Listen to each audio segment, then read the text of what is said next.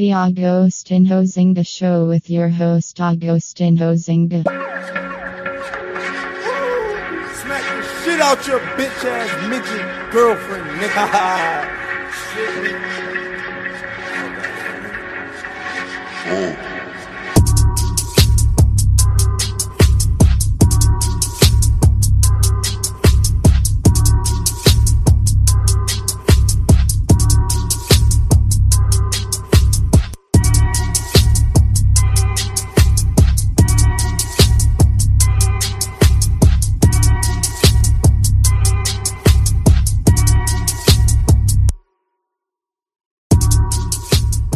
There, and welcome back to the Agostinho Zinga Show, episode number 732. That is 732 of the Agostinho Zinga Show with I, your host, Agostinho Zinga, and I hope you are doing well wherever this live stream may find you. I hope you are doing swimmingly. How am I? All good, all things considered. I cannot complain. All good, all things considered. I cannot complain. Hope you're all well wherever you may hear this lovely, jubbly podcast. So, this past weekend, I've been watching um, one of my favorite series from season one called Reacher. I'm sure most of you are aware of it. It's also based on the books. Season two recently dropped three episodes and then a new one episode every Friday. I kind of hate that model. I prefer either you drop them one episode per week until the end of the season, until the season ends, or you just drop the whole season like Netflix. I hate this, like, let me give you free and then let me drip feed you after. It's fucking annoying. But regardless, Amazon got to do what they got to do to keep the numbers there and engagement and shit. But Jack Reacher is so good, man. Reacher, sorry, on Amazon. It's so fucking good. And people have described it as dad TV, but I would call it lad TV. It's so, so, so basic. It's just a big hulking dude who's really just, right? And goes after people who do wrong to others and protects his friends. That's basically it. And people who can't protect themselves. The you know, the helpless and said whatever it may be. Like it starts off amazing. Episode one, he basically um saves some woman that's been carjacked. Like it's so fucking basic him him obviously you know um, police work detective work being very attuned to like reading people and whatnot. He doesn't he's a man of you know few words as well.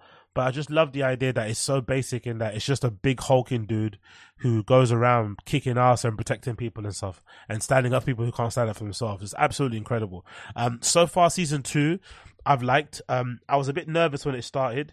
I thought they were going to try and do the whole like it's not about Reacher, it's about his team, or it's about the women involved. You know when they try and spin things and try and be like, it's women empowerment. It's like, look, the empowerment side of things is that he's just a big hulking dude who's not a creep, right? He's not an abuser, he's not a bully. Um, you know, the, the only toxic masculinity trait of him is that he clearly doesn't, you know, he's a bit of a loner. He avoids any kind of personal connections and basically prefers to just stay on his own. And it's kind of um, sad, I think, in the beginning when it first starts off, um, because it kind of you know, reminded me a little bit of me and my tendencies to kind of push people away and kind of stay on my own and not be social and not have a group, a good big group social, a group. Sorry, I can't even say it. I'm fucking not used to it. it reminded me of myself because he doesn't really have any close connections. He purposely pushes people away. He lives off the grid, no phone, no nothing. He basically lives via the charity of others, you know, um, hitchhiking rides, sleeping on couches and shit, on park benches, and just kind of, you know, lives life of a nomad. And um, when he gets the distress signal from one of his colleagues in the show, um, it's quite funny how they do it. They kind of send him the distress signal via a little, um, via uh, bank deposit drops on his um, account. So I think it's like 1060 or something, right? One of those codes that you do in the army.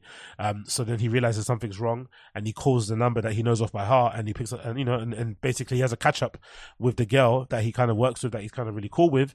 And she basically tells him all this stuff about their team because they used to be in an army team together, right? These special investigators who are basically, I think, army police investigators of some sort.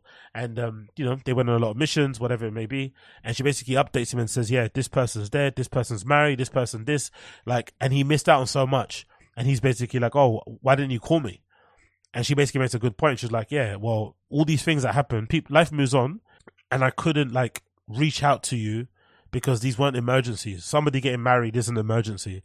Um, maybe even a funeral isn't really an emergency either. Do you know what I mean? Like the person's passed away already. It's like it is what it is, kind of thing. So um, it was kind of a realization for him that even though he's important and he played an important role in everybody's life, and he feels like these people are his brothers and sisters, their lives go on. They don't stop just to kind of wait for him to come back because he disappears so often. And it kind of reminded me of myself and that you know, I remember when I first got, when I first jumped on Instagram, I, I, remember that was a realization of like how little communication I had with people and how bad I'd been in terms of keeping up friendships, especially from the first kind of big social group I had, which was the group I went with out to fucking New York with, um, the guys from Better Never Than Late and stuff, and people that used to hang around from that kind of crew. And I remember when I first jumped to Instagram, I remember that was the first realization because I think Facebook was when we were kind of in university, and then Instagram was when we all kind of got our first jobs and stuff, right? So it was kind of like our adulthood was Instagram. And I remember logging onto Instagram and seeing all my all those friends that I kind of knew from the, from before you know, had like new girlfriends, had moved, had moved to like new places, maybe in some moved to other countries. They'd hadn't they'd gotten dogs. One of them passed away. It's like, Jesus, I was like, fuck, you know, I missed out on so much. And no matter how much I wanted to reach out and rekindle stuff, it just wasn't going to be the same again. And then I remember another time it kind of broke my heart was when I logged onto my Instagram and I saw those same people meeting up for drinks and stuff, right? And hanging out and shit. Like, and I was like, fuck. And this was maybe, I don't know, five, ten years ago.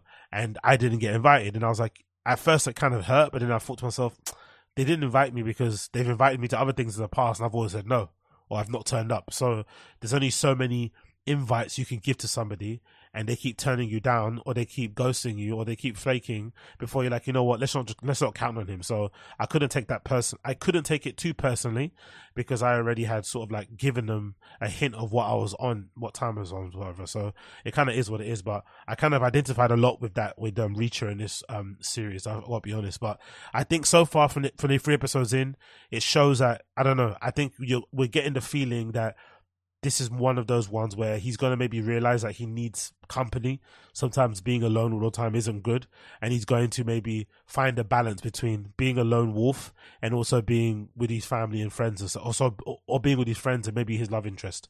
Because I've got a feeling, most likely, again, spoiler alert if you're not watching anything, but I've got a feeling either Jack Reacher ends up dying or the lady that he's involved with ends up passing away, or the other lady that's the tech person, whatever that he's really close with. I've got a feeling somebody, some one of those three will die. That'll be like a pivotal part of the whole thing, and then they'll obviously set up season three. But the main guy in it is an absolute unit.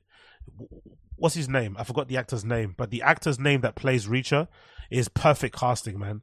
Because I remember when um, what was it? What's his name here? Let's see if I can find a name. Bear with me a second as I get the cast up on here. Okay? Remember when Tom Cruise did it, they said Tom Cruise was a bad um, casting because he's so short. But the main guy that plays Reacher in it, his name is Alan Richardson. So Alan Ritchson, Rickson. He's so good. He's a perfect cast for fucking Reacher in this movie for this series because he's I think like six seven or something, and he's built like a brick shit house. It's absolutely crazy how fucking jacked he is in this, and you know it's all natural, of course, right? Um, just some white rice, um, you know, boiled chicken and broccoli, you know, nothing else there at all, zero. Just a just big white and fucking jacked. Look at him. Look at the size of this guy, bro. Look at this. Look at the absolute size of him. Absolutely massive. You can't even lie about that. Do you know what I mean? That guy's a fucking unit, and he's six seven or something. Like that's a fucking unit. Look at him absolutely huge. But yeah, big up Reacher. If you haven't watched it already, please check it out on Amazon Prime Video and stuff. It's absolutely amazing. Absolutely amazing. Moving on from that one, I've also wanted to say that I've been enjoying, oddly enough, Nicki Minaj's new album, Pink Friday 2. Um, I've always had a bit of a I wouldn't say love hate relationship with Nicki Minaj. I think I just hated that Starships era, and I think that kind of tainted her music for me. But when she went through that pop phase, where she became the biggest star in the world, because I think that pop phase definitely is the one that took her global. I just kind of had to hop off. But one thing about Nicki is that she's definitely proved in this album, and I think there's some parallels here with Doja Cat. I feel like with Nicki Minaj, even if you don't like her music, listening to her rap listening to her put together songs, listening to the themes, the melodies, the choruses, the song construction, the sequencing on the album, even just the artwork and stuff, it's clear to see that she is levels above every other female artist in hip hop, R and B, whatever it may be. She's another level. and it's not even close. And that's a really weird thing about women's rap or whatever. There's not really any of her. There's not really anybody coming up that you could say, with the exception of maybe Doja Cat and maybe even SZA and R and B, who are really kind of on her level in terms of artistry and shit. Which kind of makes you understand why she's so arrogant, why she's so confident, um, why she's so cocky, why she's so brazen, because she knows, you know, she's really that B I T C H. And this album is a proof of it because I listened to this entire thing in, in the gym and I was fucking bopping along to it the entire time. Absolutely amazing album. Really well put together. A deluxe, I think, dropped recently as well, with I think like eight bonus tracks or something, which I haven't listened to just yet. But so far for me, Pink Friday 2 is absolutely splendid. Really, really refreshing to hear something um, this good from a female rapper because I think most of them nowadays are pretty shit.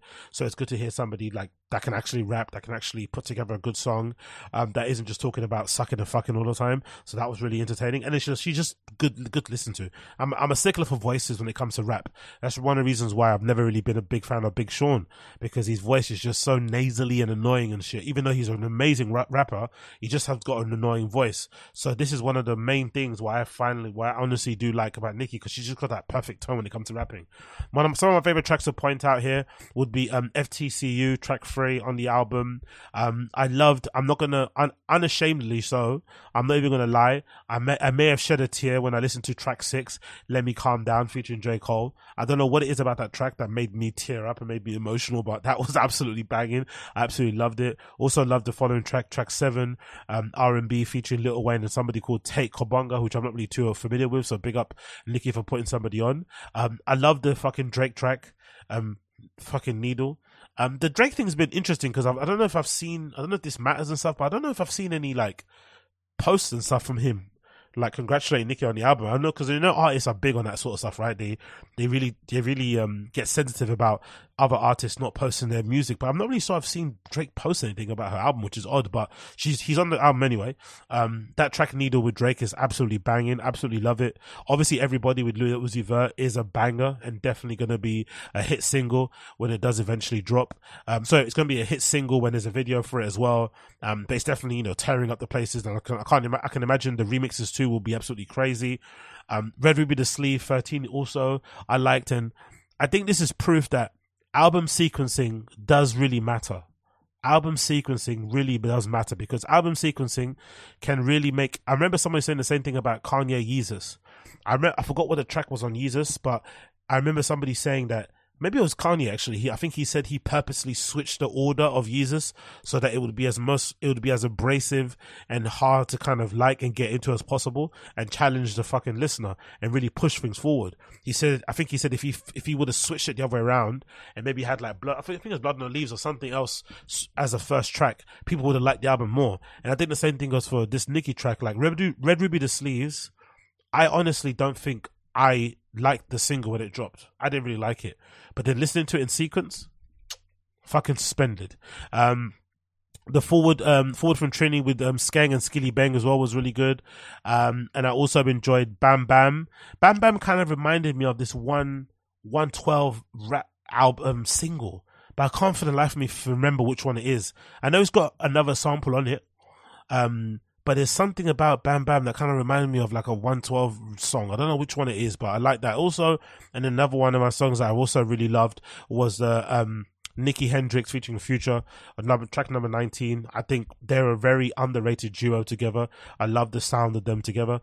And then, of course, um, the last time I saw you 21 is a really, really great, great, great track. But honestly, super, super, super banging. Um, and as you can see here, courtesy of, um, of Genius. They're saying here that how did the songs on the album perform commercially during the tracking week of ending December 22nd? The total of 14 tracks from the album have debuted in the fucking Hot 100 chart. So clearly everyone else agrees too that the album is absolutely smacking because 14 tracks from the album are in the um, Hot 100, 100, which is fucking crazy. But yeah, definitely recommend you check it out if you haven't already. Nicki Minaj Pink Friday 2 is absolutely banging. And she also confirmed Pink Friday 3 coming soon. So it's going to probably be the, I guess, the end of the series, but definitely Pink Friday 2. Absolutely tough. Absolutely tough. Next on the list, I want to quickly mention and give a shout out to fucking Ari Lennox. Big up fucking Ari Lennox because there was a period on on social media. I don't know when it was. I think it might have been maybe I don't know, maybe a few years ago, maybe it was during the pandemic. I feel like during the pandemic, for whatever reason, maybe it was a contract, maybe it was just a music industry, maybe just life.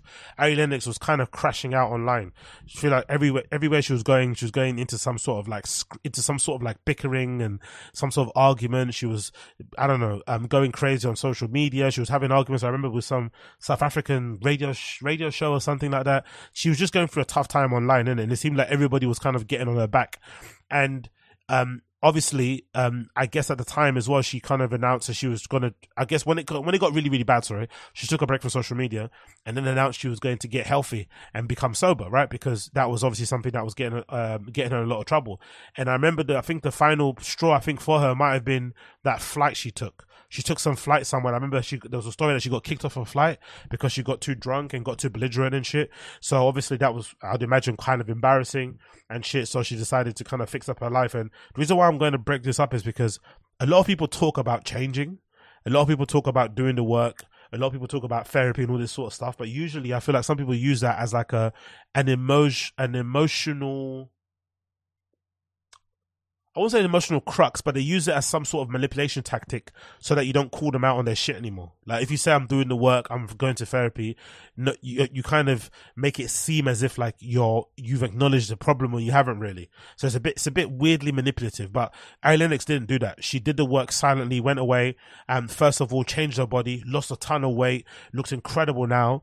Um, always always looked incredible, obviously, but still like looks banging now and has kept the weight off for the last year or so, and looks you know know, in, in better shape every time you see her. Clearly got the, the sparkle back in her eyes. And now she's celebrating actually, which I didn't know this, courtesy of her Twitter, that she's one year sober. One year sober. So big up Ari Lennox, man. She says, I'm one year sober from alcohol today. I love you all. And she did this post here on Twitter as well with the pictures of her, um, in this amazing sparkly dress with her midriff out and her jeans on. And I think the funny thing is about Ari Lennox, I think most people, when you lose weight, ever since she's lost weight, she's got into fantastic shape. She never not, not shows her midriff. She lets niggas know, hey, I've, I've I'm snatched. You know what I mean? She's never not reminding people online that she does definitely looks trim and shit. So I can't really blame her because I think I think I've said this before. When it, even when it comes, especially when it comes to guys, I think one of the greatest things you can do to yourself, apart from buying new shoes and all this sort of nonsense, one of the greatest makeovers you can give yourself is losing like 10 to 20 pounds. That will really change everything about the way you stand, the way you carry yourself. It'll open you up to wearing different things and whatnot. Things will just look different on you. Well, losing weight really is the biggest thing you can do in terms of glowing up, as opposed to like, you know, getting work done and all this sort of crazy shit. Like honestly, it does really improve a lot of the things um, that you want to wear. So Ari Lennox since then has kind of reminded us all the time that she's hot girl, hot girl, hot girl, hot girl. So great to see her one year sober, legitimately. It seems like because you can tell via the evidence. Um, because it's clear in it. Somebody like this, when they say they're one year sober, you can tell by looking at her, right? Because she's fucking glowing everywhere and then when you hear someone like Bert Kreischer mentioned, he's fucking, you know, doing 32 days without alcohol and you look at his face and he still looks like a red tomato, you can clearly see that he's lying. You know what I mean? It's pretty evident to see in the body because the body doesn't lie. So big up Ari Lennox for, um, one year sobriety because I can only imagine how hard that must have been, um, to do that, especially in the music industry, right? Because I got a feeling she would never probably admit it because she's still in the music industry now because she's independent. But I have a feeling that the reason why she was probably crashing out was because of all the stress the music industry brings, right? Trying to basically get your career up, um, trying to be relevant, trying to get a hit record, trying to tour, make music. Even now, she's getting a lot of pushback and a lot of criticism because she was on tour with Rod Wave. Um, and, you know, myself included, I think that was a really bit of a strange link up, right? Her to be supporting Rod Wave on tour.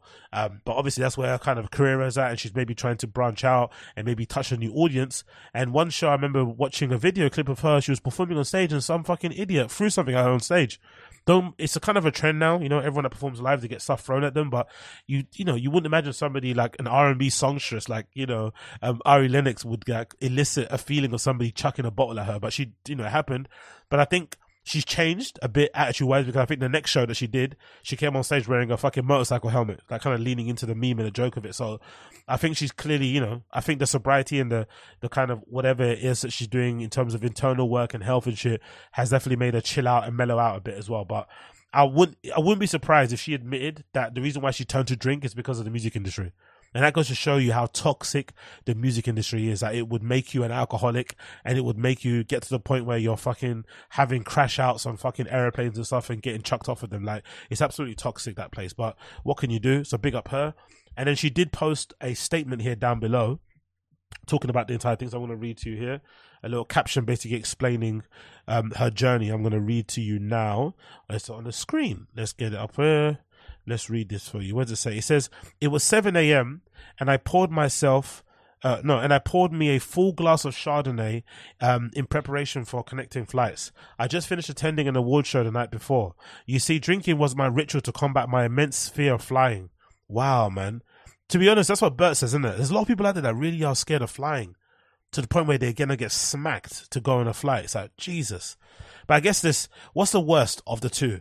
Taking the Xanax, sleeping pill to to like alleviate your fears, or getting really drunk. What's the what's the worst out of those two? I guess maybe taking a Xanax probably, you know. You could probably you know, maybe I don't know, but Jesus, man, those are those are some two poisons that you're picking there to alleviate those fucking fears. I got to LAX and I drank another glass of wine at an Irish pub. Nothing, nothing good ever happens at an Irish pub. Um, then I helped myself to some more, more wine on a plane. Then I landed in Detroit. I was so hammered that I didn't even check to see what time my next flight was. Thank God. Got me another humongous glass of wine. I'm talking a big bowl glass.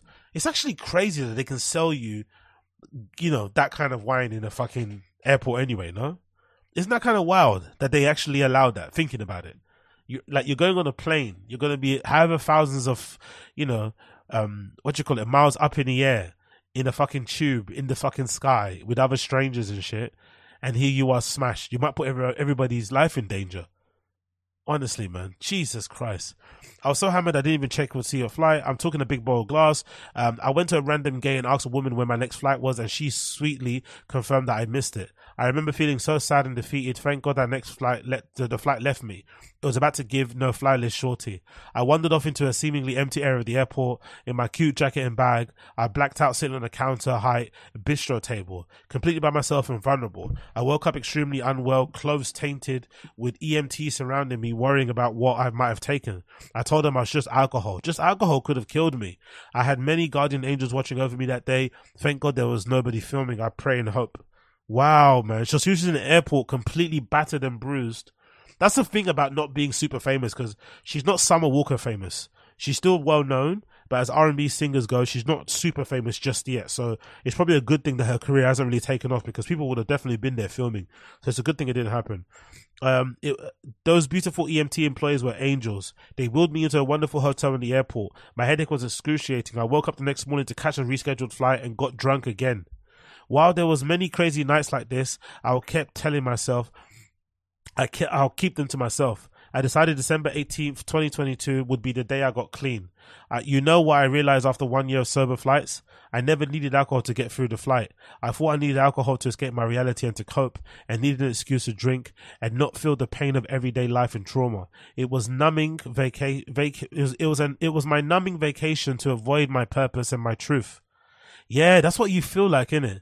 I think I've had those uh, that those kind of realizations sometimes when I've had those crazy sessions. Is like, are you just kind of avoiding the work that needs to be done? Are you avoiding kind of you know really doubling down on your work and really focusing on what needs to be done to kind of get yourself where you need to get to? Because that's sometimes a good thing about drinking, isn't it? It kind of makes you black out and it kind of makes all your problems go, it kind of makes all your problems go away temporarily. Obviously, they're still going to be there in the morning, but for that moment, it really does make your problems go away and it makes life a bit simple because all you want is another drink. All you want is another drink. All you want is a laugh, maybe a cigarette, but all you want is another drink. It makes life completely simple. So maybe there is that in there. I really do feel that line that she says there. I needed no excuse. I needed an excuse to drink and not feel the pain of everyday life and to fake pretend that I was not a. I needed so. I needed an excuse to drink and not to feel the pain of everyday life and trauma. It was my numbing vacation to avoid my purpose and my truth. It was my numbing vacation to avoid my purpose and truth. Bloody hell, what a bar. I needed it to take, so I needed it to fake pretend like I was in control. And alcohol was fun until it wasn't. It was fun until it was trauma, the drama, the hangovers, being taken advantage of. Ooh. Is she, is she, is she alluding to what I think she's alluding to? that's the thing. Like being a woman and being a drunk is very dangerous, isn't it?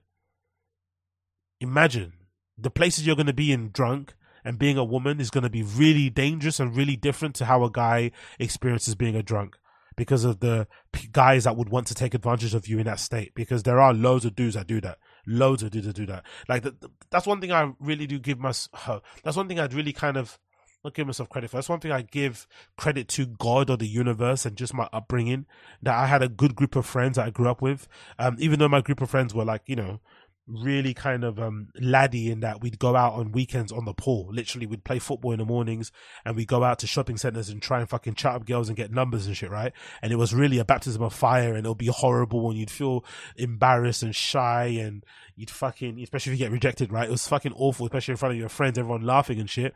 But it taught me a lot, obviously. Again, it kind of gave me confidence and, and riz and game and whatnot to approach women. But one thing was I give those guys credit for is that we were a group of guys that always never took pride in the whole like you know getting with a girl when she's drunk and shit. There'd be plenty of occasions when we were out in house parties and raves where we were maybe talking to those girls or we were with a group of girls and we were hanging out together, us group and their group, and then maybe you know during the night, um, the girls got way too hammered as girls sometimes do, and instead of maybe trying to ramp it up.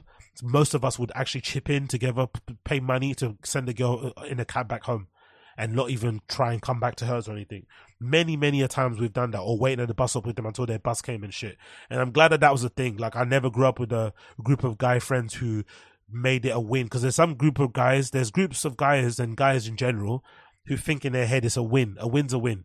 So if the girl's hammered, if she's fucking not hammered, it doesn't fucking matter. Like whatever they can get, they fucking take it. The kind of guys that, you know, love to fucking have their hand at the bottom of the girl's arch as they're kind of hugging them, always asking, where's my fucking hug at? You know what I mean? All those kind of touchy feely guys, the ones that always turn every conversation into fucking sex and shit. I'm glad I didn't hang up to all those type of dudes because the guys I hanged out with, even though they were the ones that were always trying to fucking get the first wine and ask for the number and stuff, when it came to actually, you know, sealing the deal, if the person was hammered, there was like it was never on. Like it was a it was a dub, completely right off. Ah man, she's drunk. Like fuck, you know what I mean? It was like a completely right off.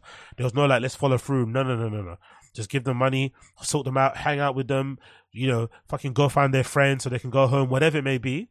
But there was never kind of that attitude of like, hey, let's try and seal this deal while just take advantage of her while she's not aware and stuff. Because I think that is incredibly lame and also very, very, very creepy. Like if you're a guy that does that, you're definitely should be on some list somewhere for sure. Um, anyway, continuing. Um, the night terrors, the anxiety, the regret, and the embarrassment. See, I could never be, I could never be a one glass cutie. I'm more of a bottle and a half kind of a lady. Jesus. That's real. I remember actually being on a train with my friend and some, we were drinking on the way to a festival and this guy spoke to us who was, um, sober. Um, he was, he was going through AA and he had one of those token things that they give you to mark how many, you know, whatever months you're on and stuff. And he was talking to us about, um, his sobriety in a bit. And it was funny because he mentioned something like, um, I think we were talking loudly on a train. I think he butted in because we were talking about drinking and he was like, yeah, um, when I was drinking, he was basically saying that how he would get through, I think like five bottles a day or something, something stupid like that. And I remember I said something like, "Oh my god, that's crazy! How could you do that?" And then he broke it down pretty well, in that he was like, "Oh, my wife also was drinking, but not as much as I was. But I was just buying." Basically, what he was saying is that he was finishing a bottle and a half. His wife would finish a half, and then he'd have the other bottle. So he'd always have one. So every time he came back home, I remember, I think he said it basically quite well. He was like, oh, whenever, I think he worked in a, uh, he had a really good job. So I think when he went to lunch, he had like a, maybe a glass of wine. Then when he came back home from work, which was really late, maybe nine, because he was, you know, higher up. So he stayed late. Um, he'd have a couple glasses of wine. Maybe on the way back, he might have had a steak dinner with a colleague and stuff and had a wine. So by the time he went back home, he went to blackout and sleep. He'd have the whole bottle before he went to bed, reading over emails and watching TV. And that would be at least one bottle he would do by himself. And then, of course, if he's making dinner with his wife, he'd have another half of a bottle. So he would get through those bottles in a day easily. And it would kind of add up to like a huge amount by the end of the month or stuff. I was like, whoa. So yeah, th- th- th- th- that's when I realized there were people out there that actually drink for real. I thought my little like, you know, my little kind of sessions where I have like six beers was a lot, but there's guys out there that drink like that, you know, hot, one bottle and a half every single day for like the rest of their fucking adult life and stuff. It's fucking wild. Um, but it's just, you know what's really sad about alcohol? It's like, un- unlike other drugs, like class A's and stuff, they're probably a little bit more brutal in that, you know, they cut your life short very quickly. Drug alcohol is like a brutal one because it's like a death by a thousand cuts. It really does kind of damage you very slowly and for a very long time. And by the time you realize it's too, it's too late, you know? That's a really sad thing about alcohol. It really does fuck you up for a very, it's like a slow drip fuck up. Whereas I think the class A and the harder drugs, they kind of hit you over the head suit really quickly and you, you know, you end up kind of dying, um, fairly soon, especially if you're hammering it super hard. But alcohol, you could probably drink that for, you know, most of your life and then pay the price right at the end which is brutal, you know? Like there's no kind of warning or what's not. It just kind of creeps up on you and shit. Anyway, let's continue. Um, see, I, I could never be a one glass cutie. I'm more of a bottle and a half kind of lady. My toxic relationship with alcohol left me stagnant and closed person and closed eyes and hint and what? She's why can't I read this properly? I'm more of a bottle and a half kind of lady. My toxic relationship with alcohol left me stagnant and closed eyes and hindering my growth and healing, hindering my ability to overcome fear. And I'm no perfect person these days, although I'm sure you couldn't tell. Um, and by no means am I a perfect flyer. I've had a few panic attacks on flights this year that caused some stress, some stares, but I'm facing this shit. Yo, big up Uche, appreciate you. Your channel has been a constant in my life as I've dealt with and overcame some of these same things. Thanks for doing what you do. I love you, M8. I love you too, Uche. Big up, big up, big up, big up. You're a fucking G. You're a fucking G. Um, and yeah, our chats have always been very illuminating and eye opening. And I just feel like in general, um, this channel's been odd because, um, I kind of started this shit mostly as a self therapy thing because like I, I've said to other people, I think I was had a lot of self talk, a lot of self chatter, right? Because I don't have any friends and probably I'm a bit of a psycho. So I thought, you know what? Let me just dump all of this stuff into a microphone and hopefully share it with people and hopefully they might like it. And that's basically where it started from. But it was kind of like selfish in that regard because I just wanted to kind of get the voices out of my head and kind of, you know, kind of quote unquote talk to people. And it's just been odd to find so many people out there that have a common that we have the same sort of like experiences, you know, same sort of like um, things that we've kind of grown up with and around and whatnot, and we're all kind of spread up, spread around the world, um, and we all kind of share this weird commonality with, with each other and stuff. So it's been great to hear some of you guys as well sharing some of your stories, um, in my comments, and whatnot, and contacting me on Instagram and Discord and shit. So yeah, big up Uche, love and appreciate you as well. And yeah, man, I just I don't know, I don't take any credit for it. I just think in general you know, there's just more of you amazing people out there than me. So it's good to hear that you guys find some relatability in the things that I talk about and that we can all kind of help each other in that regard by just talking shit really and laughing and having some fun and kind of shooting the shit and pointing and laughing at fucking comedians because why the fuck not? You know I mean? So big up you, big up Uche. Much love to you. Um, let's continue here. Um, and I'm no perfect person these days, although I'm sure you could tell. And by no means am I a perfect flyer. I've had a few panic attacks this year that caused some stares, um, but I'm facing this shit. I'm a real one. I'm a, I'm brave even when I'm scared shitless. I text my busy, I text my friends and family my feelings. I use the time in the air to tell them I love them. That's beautiful. I stay busy with educational apps and sims. I know my limits and boundaries of flying. I rarely fly alone. Smile face. Thanks to Kimar and Simone. I try my best to avoid connecting flights. When I'm scared, I practice my breathing techniques, and sometimes I get lift. I get lift. Uh, lit, lit off chamomile tea. Big up her, man. I pray and talk to God to keep uh, uh, God up there. I watch Babe and cry tears of joy. But most excitedly, um, when I'm scared or stressed, alcohol is no longer my innate solution. So beautiful, isn't it? Right? I just be ready to land. Alcohol is no longer my innate solution Fucking hell. Um, that'll that'll be all I want to. Sorry, uh, um, I just be. Oh, Jesus Christ! Why can't I do this? Sorry, the lines in this because there's loads of emojis in this, making my eyes go crazy. I watch Babe, um, but most excitingly, when I'm scared, alcohol is no longer my innate solution. I just be ready to land. That be all I want every time. I can visualize my destination so clearly and it calms me. It's a miracle. I've been running now and what down now that I finally present I'm I've been running and now that I'm finally present in it, it's truly not that bad. I ain't easy, but it's all right. I'm looking out the damn window often. I'm letting these legendary pilots do their thing. I'm letting go and I'm letting God. Beautiful, beautiful, beautiful. And there's the next one as well. One more and we'll continue. Um, So I'm posting this little fake deep post on my one year sobriety anniversary. I just knew it would be impossible to sober up if I was still flying. But wow, look at me. I did it. I love you, Courtney. You're so damn strong and fine as hell. God damn. Grubbing looks um, wonderful on you. Bravery sexy on you. You go, girl. Thank you to my fans. I love you. When I, when y'all share with me your sober dreams and, and fates, it makes me so emotional. I'm so proud of you all and I love you all so much. We can do this. Thank you to my family, my friends for keeping me accountable. Thank you for loving me. Thank you for being patient with me. Thank you for everybody of the, on the I am sober app. Baby, we're doing it. Oh, that's awesome. There's an app that you can connect people as well. Community. That's really awesome. Y'all knew how many times I wanted to give in. Y'all was so sweet and motivating. We powered through. Um, let's keep going. Follow your heart. Cheers to another year of being present and growing deeper than ever before. One day, um, at a motherfucking time, baby. Thank you to my fans. I love when y'all share with me your sober dreams. Okay, cool. We read it already. So big up Ari Lennox. You're an absolutely G. Um, amazing to see the growth in her. Amazing to see her do what she's doing, walk the walk, talk the talk. And only wanted to mention this because again, I think a lot of people talk about stuff like this and you know flex like they are doing the work.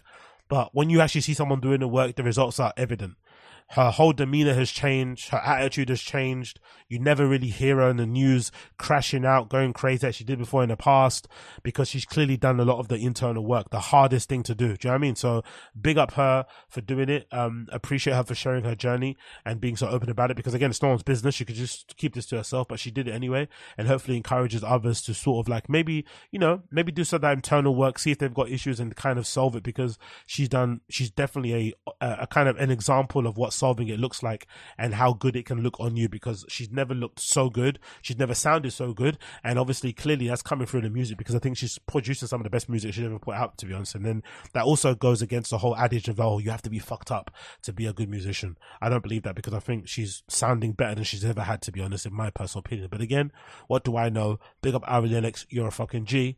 You're a fucking G. Moving on, moving on. Unfortunately, we have some absolutely distressing news here to talk about here. And another black man has fallen to the justice system. Fucking hell, man. Jonathan Majors found guilty of harassment and assault. Really, really sad to hear this. Not surprising, to be honest, but sad, especially if you've been following the court case and the case in general. Um, the evidence that was made available made it seem like it was very improbable, very unlikely that Majors did what the girl accused him of doing. There's so much evidence in his favor. There was evidence of him running. There's video footage of him running away from the girl, literally physically running away from her as she's attacking her. There's um the driver of the car that they were in who was willing to testify that as he was driving the car, it was a woman, his ex girlfriend, that was hitting him the whole entire time and raising her voice and being very abusive and physical and shit. Um, there was obviously the police footage as well, where they go into his house and she's in the walk-in closet by herself, half naked, lying on the floor for some reason. There's a video footage of her in the nightclub the same night that she allegedly had a broken hand or something from the abuse that John Major did to her, and she's dancing around, having a good time, getting handsy with the DJ behind the booth, like toast, you know, toasting herself and drinking. She's all the stuff that she accused Jonathan Majors of. There's evidence to prove there's evidence available out there that kind of illustrates that most likely he didn't hit her the way she said she did. She he she did. He might have in the past. That's the thing. He might have in the past, but what she's accusing him of hasn't happened. But it's also kind of tragic because he was about to be the next big star. He was about to be the next big black movie Hollywood actor guy because of his range, um, because of the roles that he's played, because of his performances, and it all came crashing down in epic fashion. And if anything, this is another proof and evidence that I've always said. As I say this with the Tory Lanez thing, and I think in general, I just have this extreme ownership point of view, and I always will. And I think as a man, is as a kind of quote unquote leader, as quote, uh, you know, you always have to have that sense of leadership, that sense of kind of um ownership and situations where I'm going to say I still put the majority of the responsibility of this on Jonathan Majors. I feel like guys have this idea of kind of um, putting on the pedestal girls that are crazy because allegedly the idea behind that is that girls that are crazy are amazing in bed. And I think one of the cons of getting with girls who are crazy is that they might end up in this situation. Yes, you might end up having some of the best sex you've ever had, Yes, it might be super passionate. Yes, it might be your soulmate. but the consequences, the the cons for it are extreme because when they fly off the handle, they can get you in big trouble. They can make you lose your entire career. They can make you maybe spend time in jail in prison. That's the flip side of hooking up with a girl that's crazy. That's the thing. It might be intense. The love might be amazing. In connection might be banging. You might be banging in fucking car parks and cinemas and shit, doing whatever you need to be doing, hanging off fucking swings, right? It might be awesome, but the cons of it are stuff like this, where you end up in a situation where, you know, this girl's legitimately crazy and you have now lost your career. Big up Illusionary Commission, appreciate you. That's a creative character knows if I ever saw one. Big up Illusionary Commission, yeah, exactly. Big up you. Thank you for the super chat, brother. I honestly do think he fucked it himself by hooking up with her in the first place. He should have ran away from her sooner rather than before. But let's just read the article. Jennifer Majors guilty of harassment and assault, um, courtesy of Variety. Jennifer Majors was convicted of assaulting his ex-girlfriend Grace Jabbari. Even her name is fucking snitchy, you know? Grace Jabbari. That sounds like somebody that would fucking snitch on you. That's the time someone that will even tell you, tell, snitch on you to your fucking mum. That's the worst type.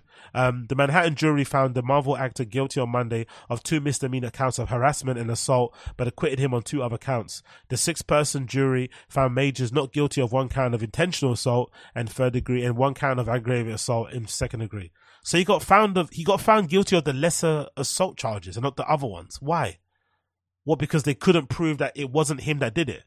Jesus Christ! Honestly, being black in the justice system is awful, bro.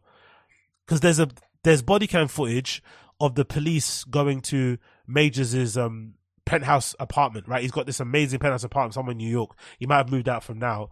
And um, he calls the police because I guess he couldn't get into his walk-in wardrobe or something or something like that, right? So he, he calls a he calls no he calls a um, he calls a handyman to open the door for him. They open the door to his apartment or something. I think it was locked, and then he finds his ex girlfriend in the walk-in closet, naked from the bottom down, um, you know, on her back, like can't move. And then he calls the police. The police come to the to the building to his apartment, sorry, his penthouse apartment in New York, and they say something really snarky like, "Oh, how could he how could he afford this?" Because I guess the police officers they didn't recognize Jonathan Majors, so they were wondering how this black man could afford this amazing apartment in this thing. So immediately as they walked in there, they immediately thought he was guilty.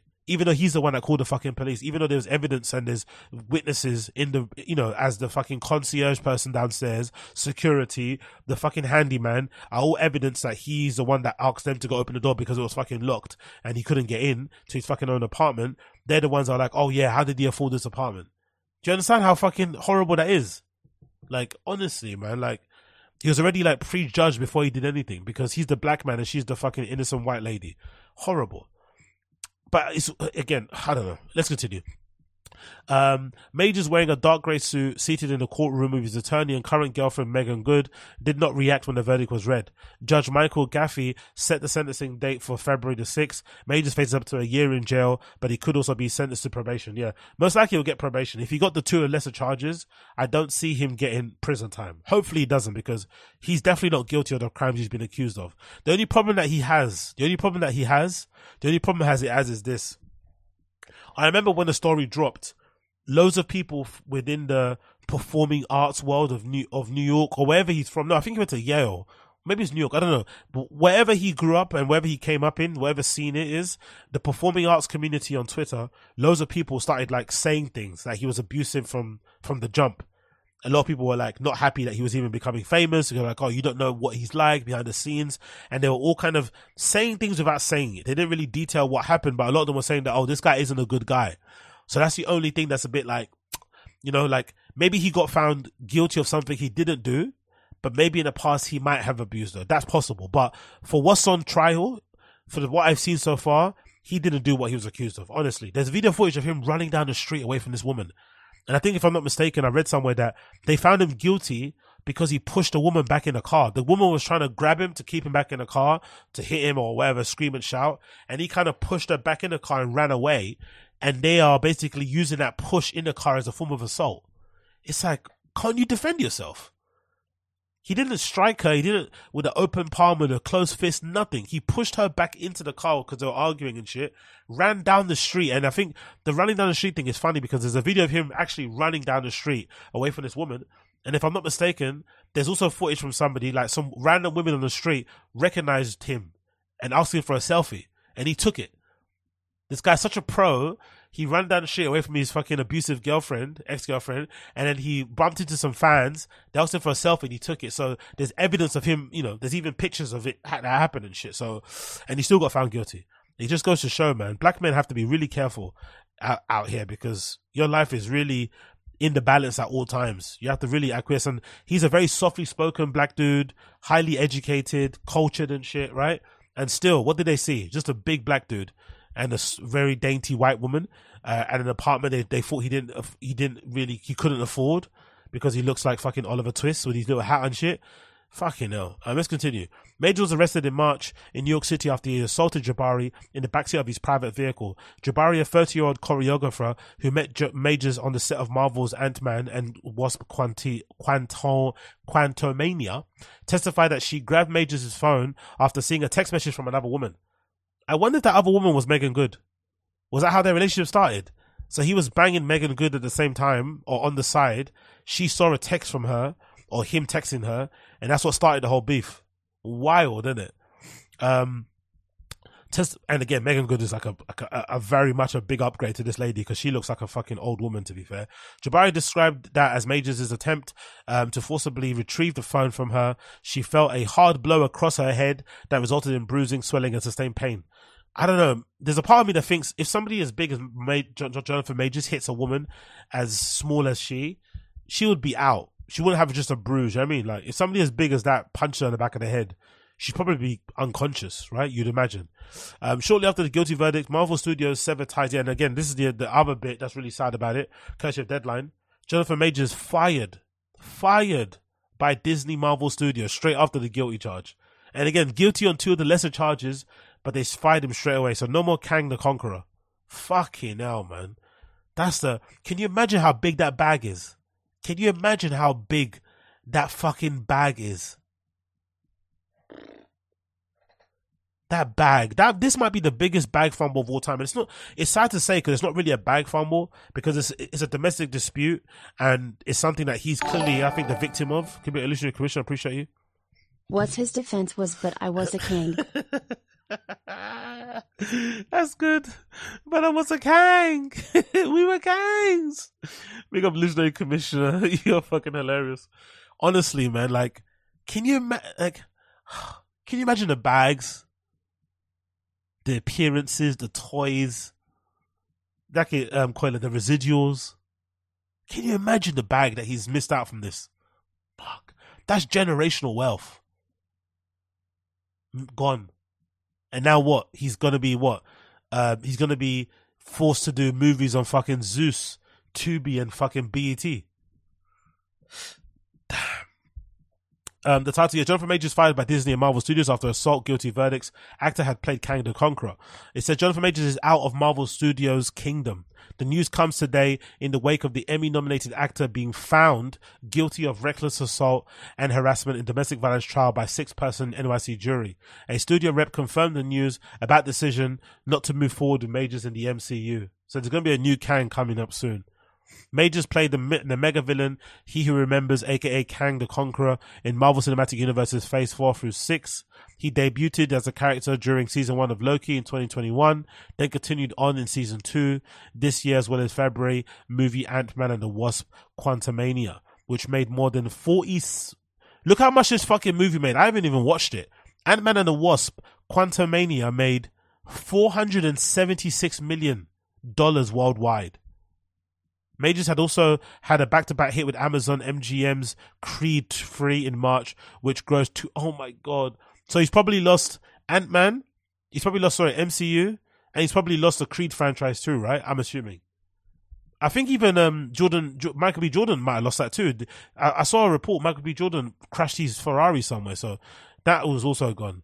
Having stuck with the actor over the eight months since his arrest, um, his longtime agent Ellen Respulio testified briefly in Major's defense last week as the last witness in the nearly two-week trial. He who remembers was plotted to be a big baddie during the MCU's Phase Five and Six. why are they using the term big baddie in a deadline? God almighty, journalism is dead in it. Um, he Remains was plotted to be a big baddie during the MCU's Phase 5 and 6, with the character getting his own movie, Avengers The Kang Destiny, scheduled for May the 1st, 2026. That movie recently saw its director, Shang-Chi's Destin Daniel Cretton, exit due to his busy dance card on other Marvel projects. In TBD, is TBD in regards to whether Marvel keeps the character intact while recasting as part of another actor. Michael Waldron recently was tapped to write Avengers. So probably recast him, but yeah, his fucking career is done. It's over, isn't it? His career is done all because of a domestic dispute, and most likely it's done because he's the one that called the police. Because he called the police, he kind of fucked himself, even though he was doing the right thing. They came there and it kind of immediately made him into a suspect.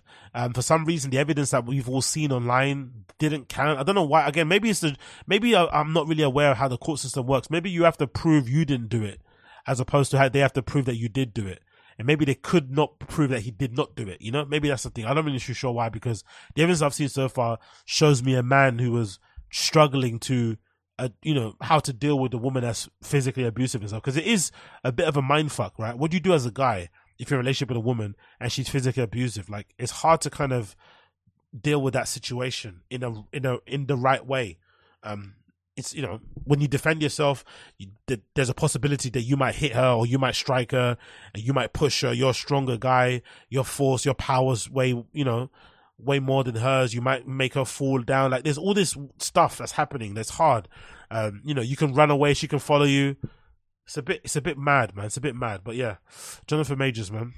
What can you do? What can you do? What can you do? Moving on, we've also got this post courtesy of Nat Clubs Berlin that I wanted to talk about regarding Berlin as a place because I thought this was a really eye opening um, conversation to be had here, just in general about living in a place like Berlin and living in cities in general where it's all about individual expression. It's all about freedom. It's, it's all about freedom of choice, freedom of, you know, what sexuality, religion, whatever it may be, right? Interest. You're kind of left to your own devices in that regard, right? It kind of empowers you to be the best version of yourself. Like, I think London is a good example of it. Obviously, New York is one. Obviously, places like Berlin and a few others around the world. But this girl had a really good, um, opinion and a really good perspective on the difficulties of what she's learned growing up in Berlin or living in Berlin for the year. And I thought it was very eye opening. So I'm going to play it. I think it was this girl here wearing this balaclava thing. And let me get up on here. I got it on my little streamable. She had a really good point in terms of how it is to grow up or live in a city like Berlin. So let me play what she had to say here. What did you learn in Berlin? So I've been living in Berlin for like a year and a half. I think the number Actually, let me let me let me replay that one more time. What did you learn in Berlin? So I've been living in Berlin for like a year and a half. I think the number one thing that I learned here is to not give a fuck about anyone or anything and what they think. Um, I guess it's like a learning experience that takes a lot of time. And in Berlin, it's like expressway to not giving a fuck. You quickly realize, you know, it's kind of a lonely place, it's kind of a dark place. It's kind of a cold place, also emotionally cold. People are not the most welcoming or the most anything. It's like a lot of places, but I guess here you really have to make your own happiness and you have to be able to do that quite quickly or else you can get depressed and you can fall into that pit, which is not useful. So yeah, I think it's a lot, it's a big self-learning experience and you can make it as deep as you want it to be. I love that perspective from her. I love that perspective from her. That although Berlin is super empowering and free and you can be who you want, and I think that's something I realized too when I went out there. It was really amazing to go to a place where you could basically wear what the fuck you wanted and no one would really bat an eyelid. And I think for me, coming from a place like London where people are very judgmental, in the UK in general, everybody kind of quietly judges you on the things that you're into, the things that you wear, the places that you go to. Um, you know, they always kind of have something to say about it it's also quite refreshing to go to a place like Berlin, especially a place like nightlife where mostly people just wear whatever they want to wear, right? Freedom of expression is definitely seen on the dance floors of Berlin. It was a real eye opener to see that because it was not really about what you wore. It was about who you were as a person. It was about the way you were dancing, the way you were communicating, the way you were just kind of embracing and kind of adapting and immersing yourself to the environment and shit. That said way more about the you than your actual clothes. No one gave a fuck about what brand item you're wearing. Yes, style's important, but the labels, all this flashy stuff weren't important. And that was also super sick to see.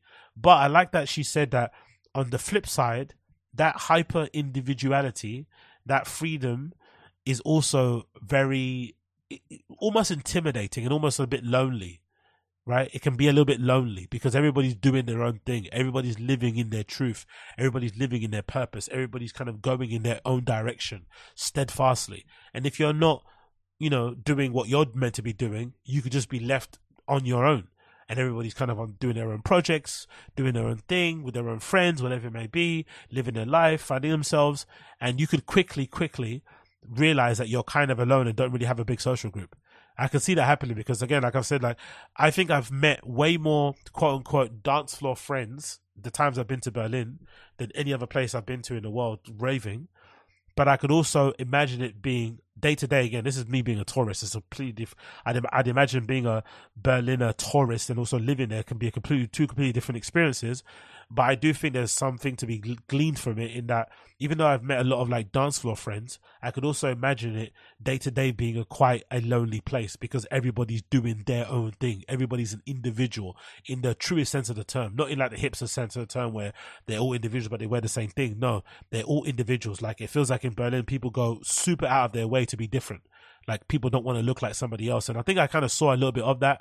Um, like when I went to Berlin recently and I had a bit of a bad time where I kind of felt like a, you know, I was getting kind of vibed out by some of the cool black guys there and girls and shit because I felt like I kind of got that kind of, you know, I kind of got the feeling like a lot of them wanted to be the only cool alternative quote unquote black within their social group, right? They didn't want to have another British guy come over who was loud and whatnot and doing his thing, trying to kind of take up their space. But then when I kind of stepped back and I went and I kind of thought about it a bit, I was like, that makes sense though. They've carved out their own little space. They've carved out their identity. They've finally figured out what their role is in their social group and they're being protective of it. That makes complete sense. It's completely okay. So I kind of understood that that's also part and parcel of living there. It's also that kind of, I wouldn't say terri- it's kind of territorial in that respect of like, yeah, I'm, I, I know I'm about, my friends know I'm about, and I kind of keep that kind of close, and I think that kind of works for them all the things going forward. But I really did like the way she expressed her opinion on that, and I think it kind of made a lot more sense in terms of me understanding the Berliner sense of my sense, you know, mindset and how they kind of communicate and navigate around things and stuff. It really does make a lot of sense there. Um, what you guys saying in the chat? Um, well, they're pretty close to Scandinavian countries where people will party hard but hard to get to know. Yeah, exactly. Z. Good example. Great example. Big Evolutionary Commission. Appreciate it, bro. Europe is trash compactor of misery. Nah, get out of here. Get out of here. Europe isn't trash. Europe is fucking amazing, man.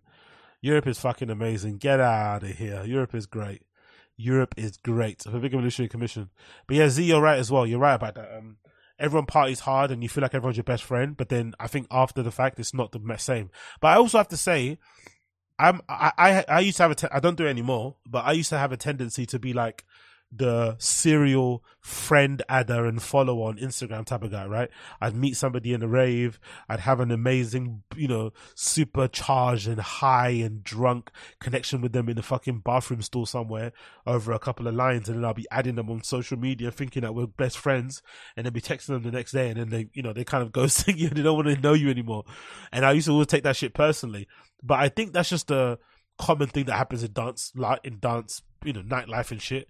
And I think it's not that, you know, it's not that deep really. It's mostly just like, you know, they're over it the next day. The party was a party, now it's their real life and they kind of don't want to know you. It's completely fine. But I do feel like in Berlin, I've had way more success with that. I've had way more success with meeting people in bathroom stores and then meeting them again in fucking restaurants the next time I go or in a bar over a drink. It's never, you know I mean? I, I feel like it's actually worked pretty well in that regard. So there's clearly an, a, a I think there's an ability in Berlin to do that. You can meet people in nightlife.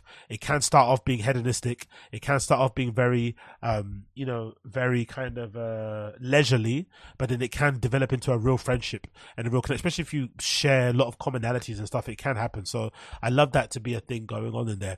But some of the comments on the social media are very, very harsh on this girl. I'm not going to lie. So I'm going to play, I'm going to play the video actually one more time and then kind of go over the comments. But the comments on her social media, on the actual Instagram post of her saying what she said, were not the most favorable. And I wonder if that's a good reflection on how people feel in Berlin about what she said, or if that's just people trying to be contrarians and, or just the nature of Instagram in general, because Instagram comments are known to be super, super harsh, right? It's really funny that, isn't it? I find that Twitter is very snarky and cynical. Instagram is super harsh um, when it comes to comments for some reason. Facebook is kind of chill, and I guess TikTok is a bit of flip of a coin. But for some reason, Instagram comments are really mean. I don't know why people on Instagram are way more meaner, but it just is what it is. What did you learn in Berlin? So I've been living in Berlin for like a year and a half. I think the number one thing that I learned here is to not give a fuck about anyone or anything and what they think. Um, I guess it's like a learning experience that takes a lot of time. And in Berlin, it's like express way to not giving a fuck. You quickly realize, you know, it's kind of a lonely place, kind of a dark place. It's kind of a cold place, also emotionally cold. People are not the most welcoming or the most anything. It's like a lot of places, but I guess here you really have to make your own happiness and you have to be able to do that quite quickly or else you can get depressed and you can fall into that pit, which is not useful. So, yeah, I think it's a lot, it's a big self-learning experience and you can make it as deep as you want it to be. You know what she said about the point? I just thought about it now. The point that she made about you have to find what you want, or you have to find things to do, like very quickly. You have to find your purpose, right? Um, I guess find some hobbies is really true because I feel like places like Mediterranean countries like Spain I've been to, and obviously Berlin I've been to as well. I feel like those type of places, what they do really well is that they have really good work life balance. And I feel like they don't like work to live, right? They have a really good balance between working and obviously their leisurely, you know, fucking out of work fucking activities and shit. So I think because of that, they do really go to town with the things that they're into, whether it's you know, going to art exhibitions, taking pictures, walking their dogs, running, whatever it is, they're really deep into it because they have a real good work life balance. Whereas I feel like maybe, I don't know where she's from originally. She might be American, she might be UK, I don't really know. But I guess in the UK for sure, we don't have that. So a lot of your free time is spent up going to dr- drinking and working basically with your colleagues. There's not really much time for hobbies because you're working until 6 or 7 p.m. You might go out for drinks after work with your colleagues to drown your sorrows. And then that's it really. There's no real time to do things, to have hobbies, to have interests and shit. It doesn't really happen. Most of your interests are kind of revolved around drinking and going to bars or going to restaurants and drinking and shit. So that might be the reason. But let's actually read the comments here via Instagram because I think the comments on Instagram were kind of fucking weird it seems like people on the Instagram on the actual account didn't really agree with what she said. So on the Instagram page, this is what they said, right? Um, the, uh, the, obviously you got her Instagram here. Her name is what's it? Sophis. What's that? That's her name there, right? Sophis Excrete if you want to basically check her out there. It's on the Instagram account called Nat Clubs Berlin, which I've been following for a while. When I first started following them, I think during the pandemic, I think, or maybe just before the pandemic, they were they were known for taking these amazing 35 millimeter um, pictures, right? These amazing point and shoot pictures, film pictures of people leaving um, Berlin clubs, primarily like Berlin, um, Berghain and shit. And they were really cool because there was these cool, you know, portraits of people in some of their most blissful moments as they're leaving a fucking nightclub. I fucking loved it. But anyway, let's see what the comment says. The comment says as follows. Um, there's one here in German. Let's see if I can translate it and it kind of makes sense. I see. She says here, this person in German, which is translated, says, almost two years in Berlin and not learned a word of German. This is considered rude in the US. What do Germans who live in the US for more than two years say? People like you have to turn your, our city into a day and night party zone with no consideration for people and without interest of the people who live here. We are starting to get on our nerves. Wow. So there seems to be a bit of a distrust and a bit of a backlash when it comes to expats and shit. Um, it's weird because this sort of statement, these sort of criticisms are odd because it's kind of in part their fault because they allow you to speak English. Because whenever I've gone to Paris, it's always incredibly eye opening and refreshing. Even when you go to places like Madrid, um, which probably isn't as, I think, as um, Anglified as maybe Barcelona, that you go to those kind of places and they only speak Spanish and they only speak French. You can't really get away with speaking English for the most part because most people don't, unless you're in a city center. So you have to go there with a little bit of, you know, pocketbook fucking you know, language, you know, and be able to order a beer, be able to ask for directions, bloody, what time is it, where am I, all this sort of shit is really important. But their countries and their people are the ones that kind of impose that because they don't indulge English speakers too much. I feel like Germany, for some reason, I don't know why it is, to be, especially, um, why particularly Berlin, but they are very, I think open to that. Like you could go to fucking a kebab shop you in in the depths of the ghetto in Berlin and you'll find a guy there that speaks English and they'll be happy to serve you. Because I feel like if you go to a place like Paris, you go to a place like Madrid, the bartender is going to be talking to you in, in, in, in fucking French and Spanish respectively. You know what I mean? They're not going to, even if they know English, they're going to go out their way not to speak it to make you fucking speak French because you're in their fucking country. So I think the responsibility lies a little bit in the country themselves. They need to kind of impose that, you know? Um, but also I think, me personally, if I did move to another country, I would go out my way to learn the language. Personally, feels me. I would go and learn the language. You know, I wouldn't go there just to go and you know. It, it doesn't make any sense, really, truly. I'd try to learn it. Even if I lived in fucking Amsterdam, I would do it. I wouldn't just go there and just try and like say what I want to. say. Uh, just go there and kind of do what I've been doing in the UK. I think part of like um, deciding to live in another country. Is sort of like shedding your old identity and really immersing yourself in the new country that you're in and making that your life basically and kind of embracing all parts of it. And I think one of the biggest parts of it is language. And really and truly the language barrier and actually lang- learning the language of the country you're in can, I reckon, open up the, the country or in the place that you're in, the city you're in, in a different way it really does open up people because um, you know language is a way for us to understand each other, all parts of ourselves. Um, and once you get past that language barrier, it can really drastically change your experience. And I've learned that myself. I remember when I used to do um, all my races and shit one time when I went to Barcelona um, a few years ago to do like a half marathon there, that was when I was really hyper um, learning or hyper focused and trying to learn Spanish. And I had decent level Spanish, not that great. But when I went out to Barcelona, I purposely went um, to one of these um, meetup groups where you did like 15 minutes speaking English, 15 minutes speaking Spanish, right? And you kind of rotated. And I swear to God, I was there for a weekend. I think the race was like on a Sunday and I left on a Monday.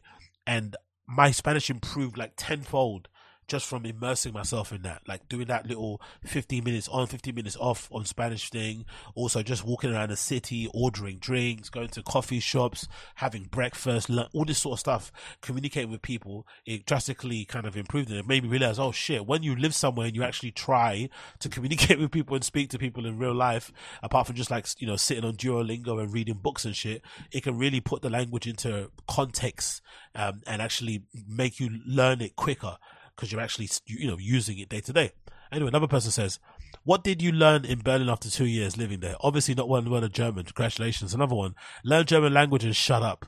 171 likes. Wow. Another one. I simply cannot grasp the notion of a cold Berlin.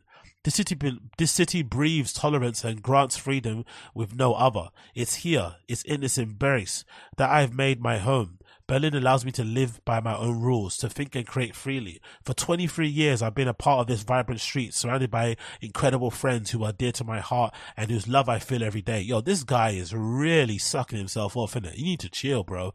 You need to relax. My neighbors are more than just faces. They are part of a community where I feel safe and cherished. In Berlin, I find my breath, my inspiration. It is here that I'm truly myself. Come on, mate. Do over. Give your head a fucking wobble it's lovely what he's saying, but it sounds fucking nauseating. But I also think he's really not understanding what she's saying. I think this is, makes com- complete sense. If you do live in a city that is, you know, um, hyper individual, no, pushes the pushes people to be individuals, it's within reason to expect some people might feel lonely because you're being high, you're being individualistic in some respects, right? When you're kind of striving to kind of discover yourself and to express yourself, you know, true in, you know, whatever way it is, there's going to be the flip side of it where some people are going to feel a little bit isolated, a little bit lonely. It makes complete sense to me. I don't really think it's a slight, just a observation, really, to be honest. Another one says, people are not cold, they are honest. They will not pretend to be your friend, but if you earn their friendship, they are the best friends you will have. And I think this is the best comment I've seen. And again, that's probably why it's got the most likes.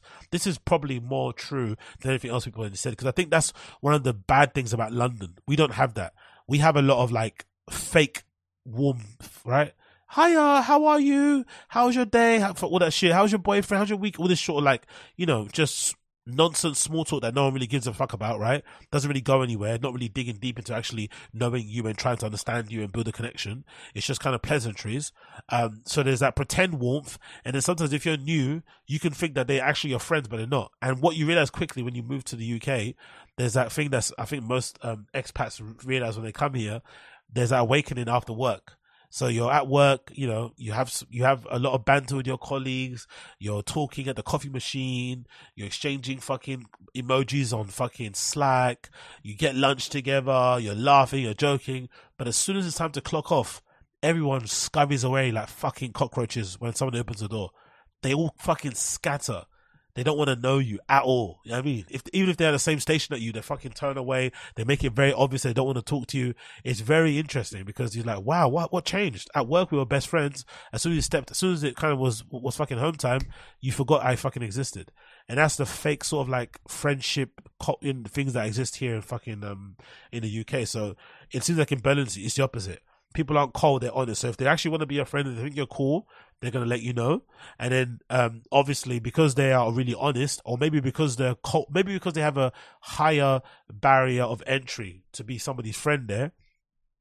When you do, you know, jump over those fucking barriers and you earn their trust, they are friend for life, right? I can understand that being a thing too. Once you find people that you share a lot of common, you share a lot of common with, you're not going to let them go it makes a lot of sense. Another one says, while she really described it so well, resonated with my experience eight years ago. Over the years, Berlin became a happy place because I found myself there. You have to make your own happiness. So well said. Exactly. I believe that. Another one says, Berlin individual, um, apathetic hell. Everybody claims to be a leftist, but zero solidarity. I want to vomit. Yeah, I don't think that's true. I think there's a lot of solidarity when it comes to protesting because, um, you know, we've seen it so far with the, um, uh, you know, with the fucking, um, pro-Palestine protests that they've been having there. They've been really turning up. So big up everybody um, over there in Berlin turning up, and of course, free Palestine until the death. It continues. Unfortunately, she didn't understand Berlin concept of living. Yes, no one gives a fuck how what lifestyle you have, obviously, but Berliners are very friendly and open if you need help. And of course, you can make many friends here. Just the clubs are probably not the best place to make friends.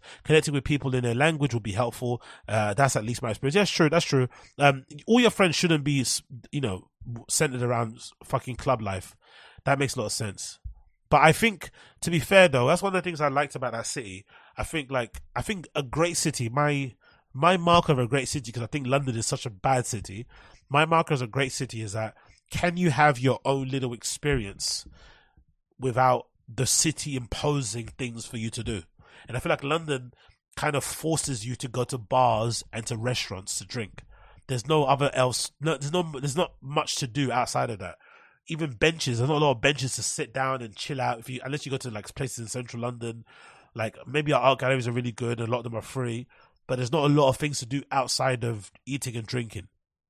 Whereas I feel like in Berlin and other great cities, you can do loads of things for free in the open that don't revolve around drinking and eating. And I think that's a marker of a good city where you can go to, you can literally go to Berlin for a weekend and not see a single club and you have a great time you know, and not have a drop of alcohol and you'd have a great time. I've done it before myself. I think that's possible. I think that's a real marker of a great city. Um, I feel like the Germans haven't been able to keep up culture and friendships customs like other countries since the wars. this, oh, this, she's getting deep.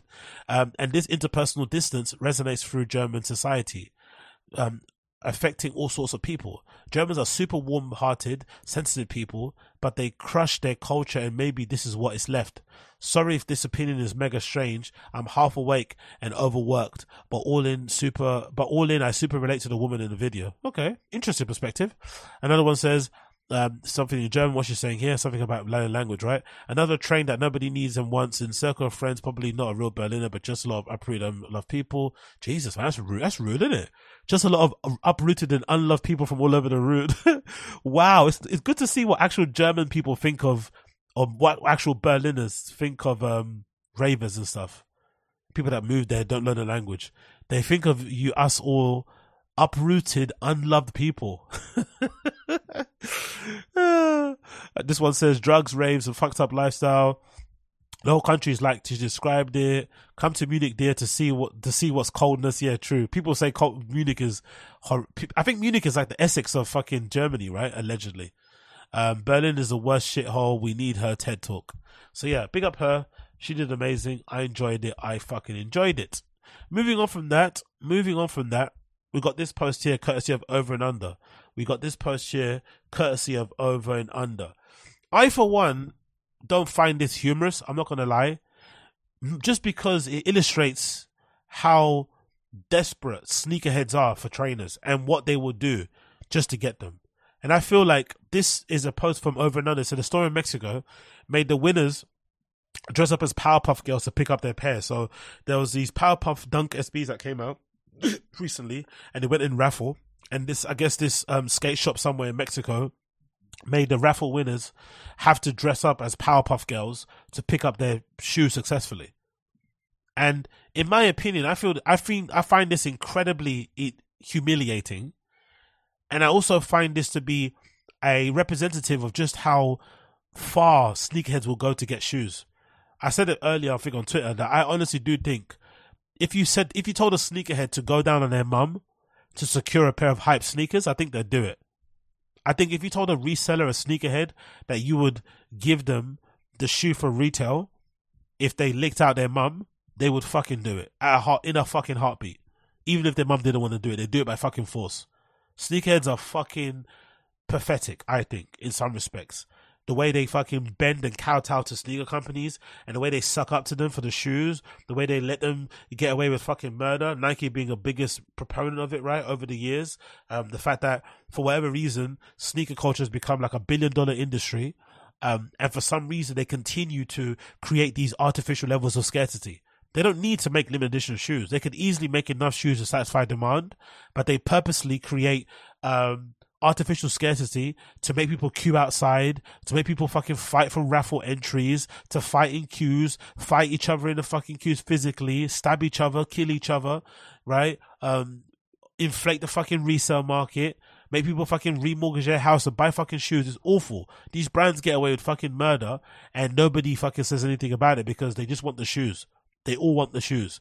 And look at this. This guy's willing to fucking embarrass himself, turn up to this Mexico store wearing a Powerpuff outfit with these fucking man tatters out, like for the shoe. Like, honestly, is there no, do you have no pride? Do you have no self worth? Are you not embarrassed?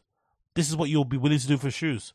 If you're willing to do this for shoes, it's not without a reason that you would fucking lick out your mum for a pair of shoes. If they said, "Hey, go down your go down on your mum and I'll give you a pair of fucking Jordan 11s. I'll give you a pair of Bred reimagined 4s, right?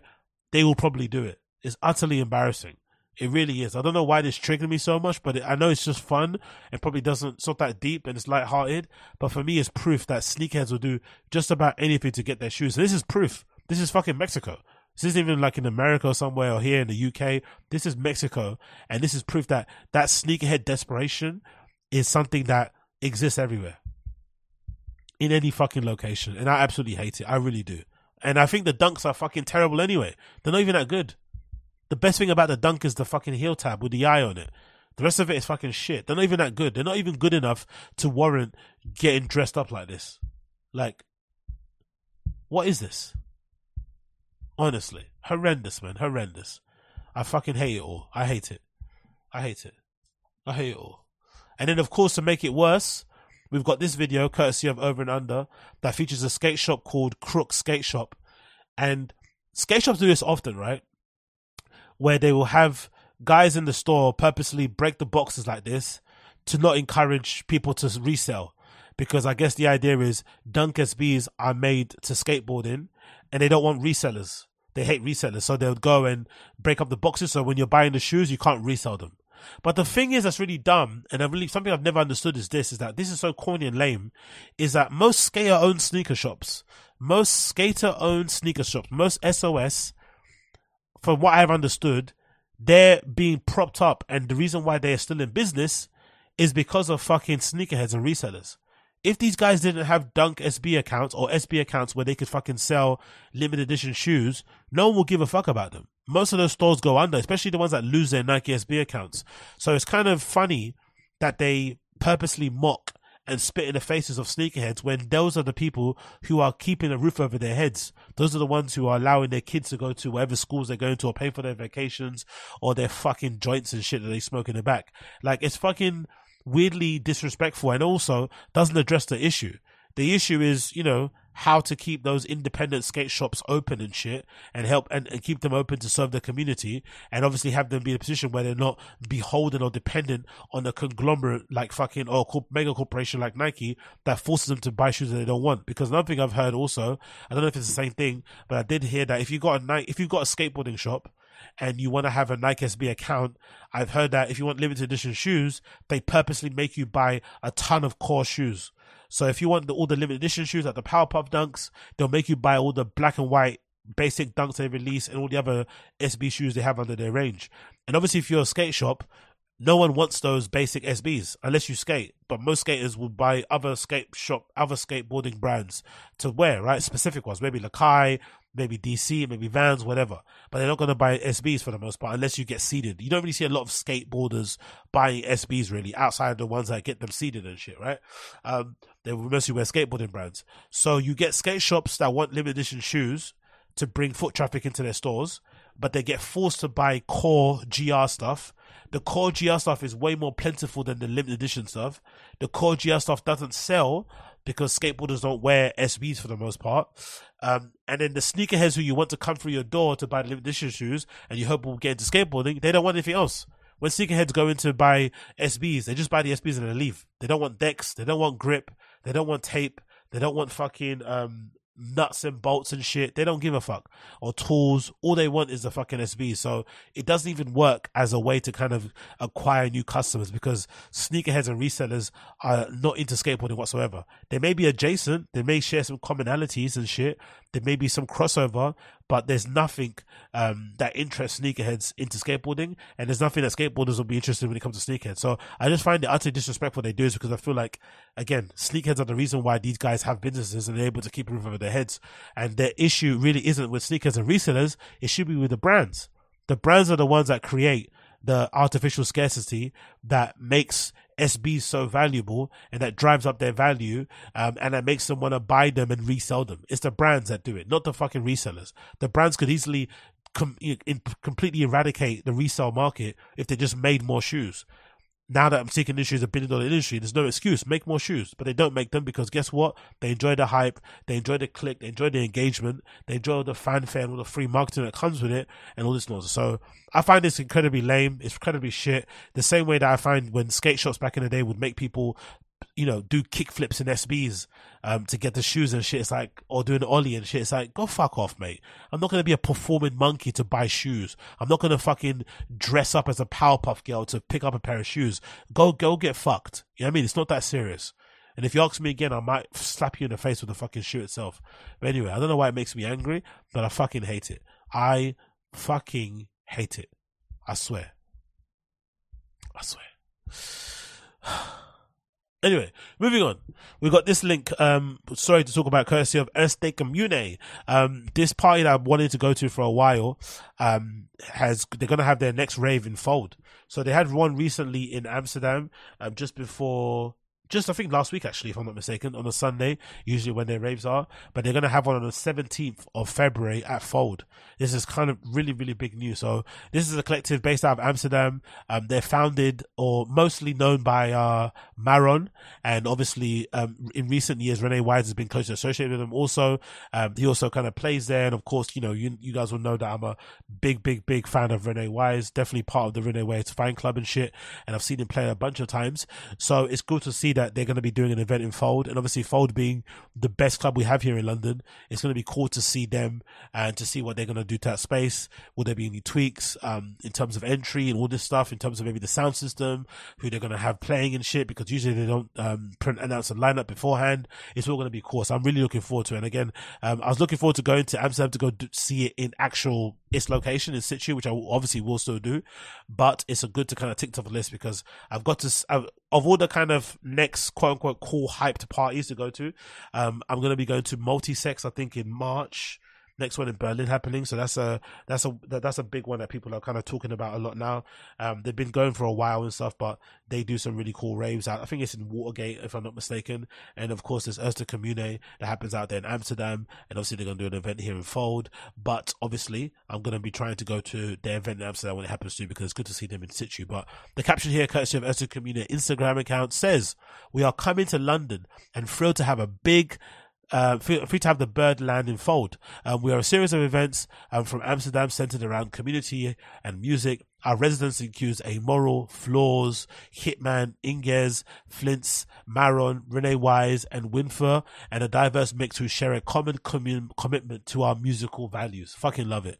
As per our tradition, we keep the lineup unannounced, creating an element of surprise. This trust-based approach encourages our audiences to attend confident in the quality of the music. Ursa Community in Fold, Saturday, February the 17th from 10 to 6 a.m. And best believe I'm to be on that fucking platform. I'm to be on that fucking platform to the left of the fucking, to the right of the decks, to the left if you're fucking walking there to the stage from the minute one to the end of that fucking rave. Trust and believe. I'm gonna be there with my big fat Spice Girls boots, my big fat fucking um New Rock boots on that fucking platform going crazy from fucking 10 till 6 a.m. I can't wait.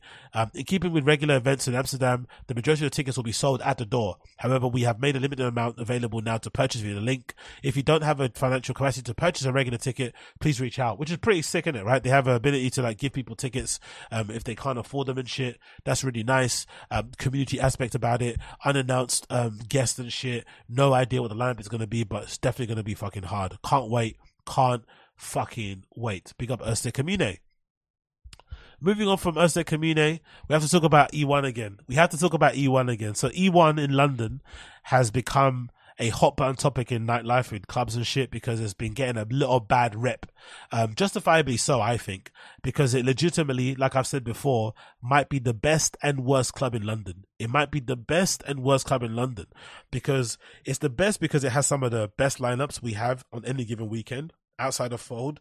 I think in terms of a breadth in artists from covering from EDM, from tech house, melodic house to techno to disco. No, disco I don't think they don't do, but in general, they cover most of the big genres.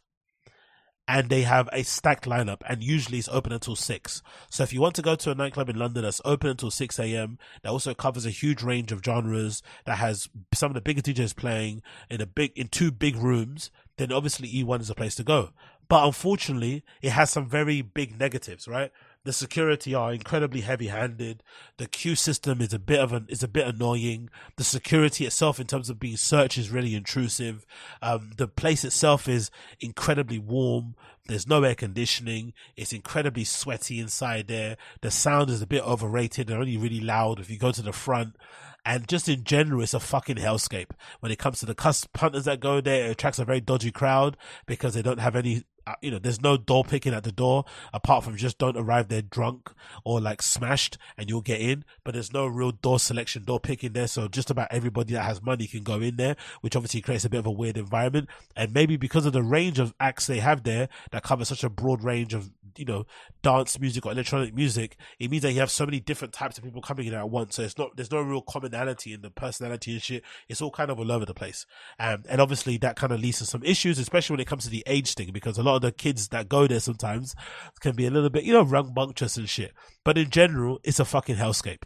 But people online have been letting people know in detail how terrible it is. And there's been some weird, wild threads on Reddit recently. This once, um, from 15 days ago says E1 is awful again. And this one in particular says do not go to E1. So we're going to read a few of these posts and see what people are saying about E1 because I've, I've long said this before myself, but I think I was one of the first vocal voices out there that said, Hey, E1's a bit shit, isn't it? And unfortunately for E1 or for, unfortunately for people like myself that complain, E1 is terrible, but they still have some of the best lineups in London. So even though I'm reading what I'm reading, most likely I'll be there again, you know, in a weekend coming up very soon. Most likely New Year's Day. So all this stuff, all this shit that I'm talking about fucking E1 matters none because most likely I will be there once again because the lineups are just too fucking impressive. But let's read some of the complaints. This one says E1 is awful again. Posting this here as I read negative reviews from the Mall Grab post last week and I wanted to highlight that not only had nothing changed, but he had gotten worse. I heard before that I went to E1 that it could be maxed out venue. However, I want to stress that my experience was that was that bad if one one person to put off from going there from this point. The Mixmag Overmono event was the most oversold, dangerous event I've ever attended and was quite literally the perfect storm of a tragedy to happen. E1 really is a horrific venue. Only seven male toilets for a crowd of 1,000 people. I didn't think about that actually. That's a very good point. Seven toilets for 1,000 people. And best believe people are either in there doing, you know, having fucking drug shits which are fucking. St- you've never you've never smelled a worse shit unless you've been in the toilet after someone's done drugs and they've had a shit. Drug shit smells so fucking bad. So either they're doing drug shits or they're doing drugs in there. So when you go in their toilets, you're gonna you're gonna have an experience, one way or the other. Um, only one seven male toilets for a crowd of 1,000 plus. Only two doors for each stage, leading to bottlenecking and crushing, and crushing at peak times of entry. After turning up at midnight, it took me 90 minutes 90 minutes in an incredibly packed crowd. Um, this can't be understressed how busy and packed it was to get in and put my jacket away. Even the second room was absolutely rammed during Overmono's set. This event was not just oversold by one to 2000, but by at least 500 plus. So this person's alleging that they might have oversold the event by 500. it's not, uh, it's also not even mentioning the problem that this club is, has with the crowd. It can attract rude, it can attract and rude staff. If E1 is, has one hater, I am that hater. If it has no haters, I am no longer alive. Exactly. That's definitely what I'm saying. But the thing about the rude staff, which I'll give them a bit of a bly with, I think working in a nightclub is probably one of the most thankless jobs anyway, right? It's definitely not a great job. I've worked in bars for a long, for a small period of time, and it's very hard to to be a good bartender because you do encounter some fucking scoundrels. But I think nightclubs might be a level above. Like being a bartender in a nightclub, you must meet some absolute fucking cunts. The worst of humanity turn up at night. Like my parents always to say, nothing really good happens you know, after 9 p.m. And it's true, really. Even though I go to raves a lot and I party and stuff, all the worst things that have happened in my life have definitely happened to me after 9 p.m. So can you imagine being sober and working in a nightclub and having to talk to fucking and communicate with fucking ravers and people are drunk and high and shit. So I think if you work in a nightclub, it's pretty hard not to be rude when you are surrounded by drunk and high people who are constantly repeating their orders to you, touching you, talking to you rude, throwing their money at you, whistling, clicking it, like just being an- annoying and whatever, it can be hard not to be rude. So I think the rude thing is whatever. But for me, it's just the security. It's too much. You go to honestly, I've seen, I've, I think I've seen more security at E1 than, than I see at fucking Stansted. There's more security at E1 than fucking Stansted and they're ready to throw down. They look like they're ready to go. They're ready to they're ready to fucking throw down if you say something. Like, and the search is aggressive, bro. They search every fucking cranny of your bag, every fucking every fucking crevice of your fucking body. It's a complete fucking vibe killer. Um, what you guys saying in the thing? Uh, big up Robert Henry Poet. Salute to AZ here to help us keep entertained with while the pause deal with the redactness of this crazy one. Exactly. Big up, big up, big up Robert Henry Poet. Uh, uh, uh, what you gonna appreciate you, appreciate you, appreciate you, appreciate you, and big up Half Moon Bardo too. Love Agos, best lurk, best, been lurking. I think um, listening material. Oh, sorry, best lurking listening material. Uh, keep it up, G. Keep it coming, G. Okay, thank you so much, Half Moon Bardo. Appreciate you, bro. Appreciate you. Um, let's continue. Um, no, I think fuck Jeremy Merrick. Um, when they say seven toilets, they mean seven actual toilets. I think the stalls are what they are. I, I, from where, when I've been to E1, I think you can maybe fit five people in the stalls. It's like a, it's one of those like metal ones. It's not like individual. It's like one of those big metal ones. Um, but there's only seven toilets with doors. With sorry, seven toilets with doors and a lock. It continues here. Um, some comments. Very important to raise these issues. Unfortunately, club owners, promoters, greed goes. This issue should be raised by the HSE. Um, another one says here, I'm compelled to, I'm compl- I'm compelled to chime in and back up what you're saying. My friend was in tears. Uh, in the crush trying to get into Overmono set, and it was somehow only got worse up uh, from there. Copy and pasting my Google review. Easily the worst night out I've had in London. Probably the worst night out of my life. Roughly 1.5 times oversold. Went to see Overmono and you physically couldn't get in the door to the main room. Thanks for the free beer, but that's not worth a £30 ticket. Oh, by the way, the the reason why they mention this is because fucking E1, which is really dodgy to do this because I don't think this is, I don't think this is um, is this legal?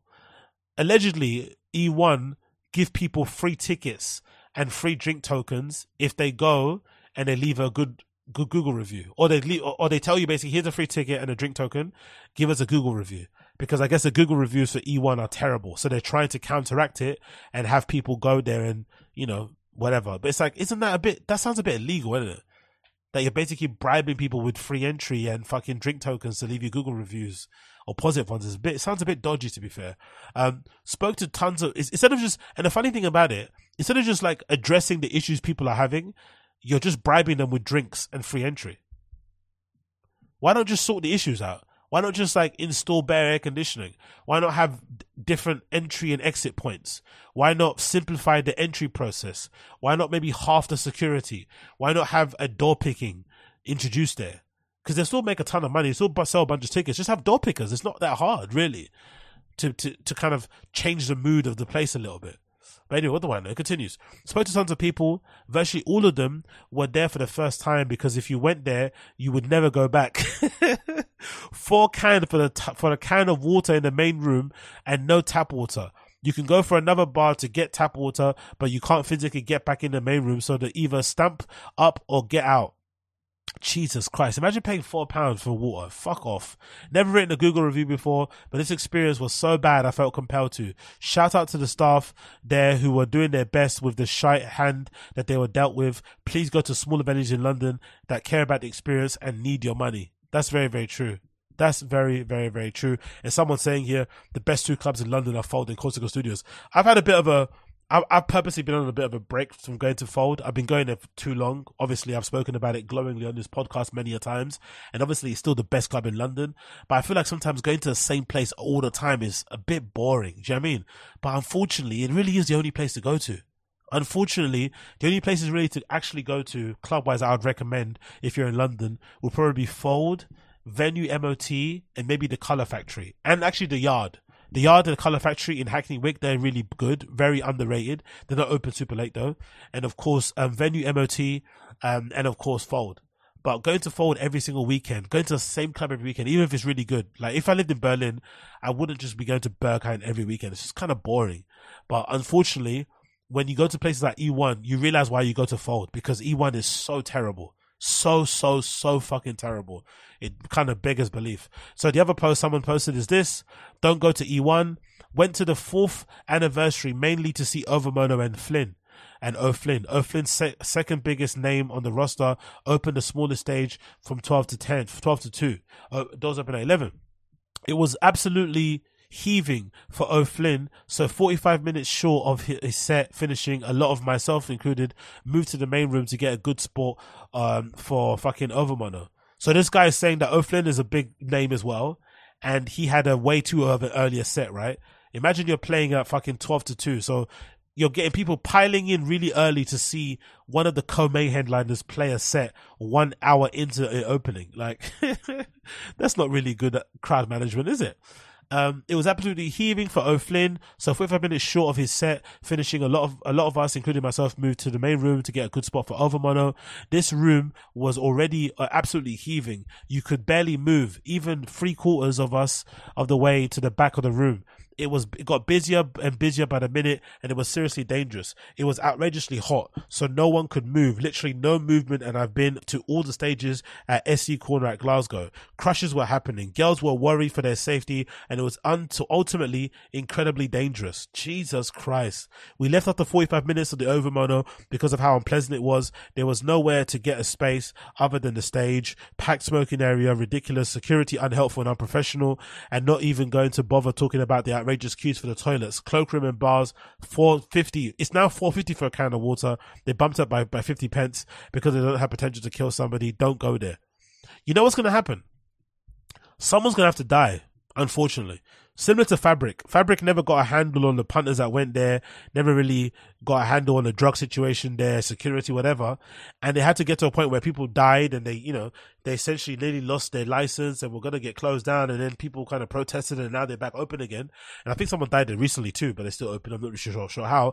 But E1's going to have something tragic happen and then they're going to wake up. It's going to be too late it'd be nice if they just kind of paid attention and heeded the warnings of the punters now, because there's probably an element of these people who are being a little bit dramatic and being a little bit, you know, whatever.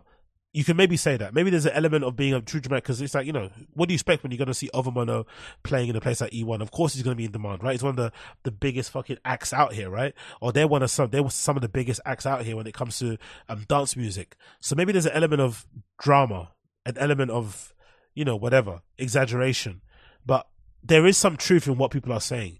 And if you just address it and kind of deal with these issues before it gets worse or before it gets fatal, it can save a lot of trouble. But unfortunately, especially in nightlife, people don't really change course until they have to.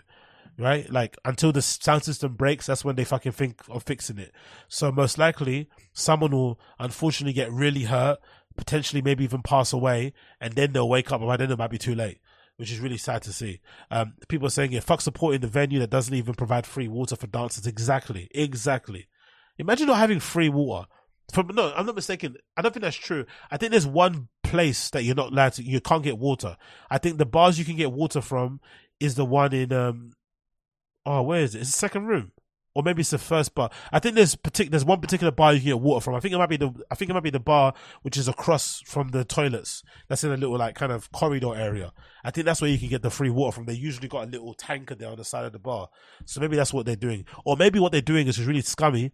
Maybe they're not, they're not telling you where the free bar is, where the free water bar is, but they're just telling you you can only buy water here.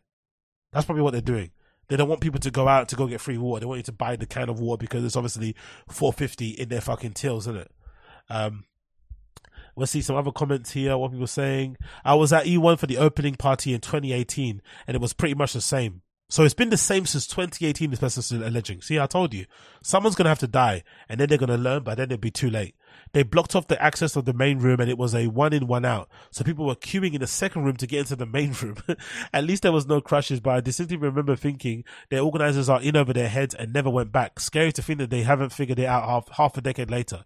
Another one says, completely echoed this. We just got in back from room back sorry we just got into back of the room five minutes before overmono started and we left as we were completely squashed wow i've never been to e1 where that main room is full to that extent. So they're saying e1 that main room is really big. It might be like i don't know a thousand capacity. They're saying that main room was full from the front to the back. Because usually when you when i go see people play at e1 it usually is only full from the end of the bar all the way to the front of the dj booth. So for it to be full, the entire thing must have meant there was some, there were loads of fucking individuals in that place. I'm glad we left the set then, as I'm not sure we would have gotten out of the room later. It was oversold. I travelled down from Manchester for it. Have complained to RA, who have passed it on to Mix. complained to RA. What's that gonna do? That's hilarious. What's that gonna do? What's RA gonna do about it?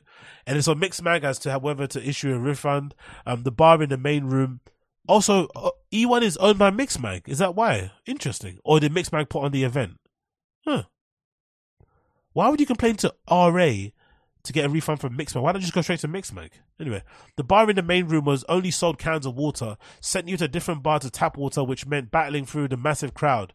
Mixmag just wanted money and had absolutely no regard for anyone's safety. When we pushed out of the Overmono room, there was girls literally screaming, I just want to get out they physically put push their way in the crowd. I saw someone on Twitter say, and I'll take this with a pinch of salt, that one of the bar staff said to them, the max capacity is usually 1,600 and they sold 2,300.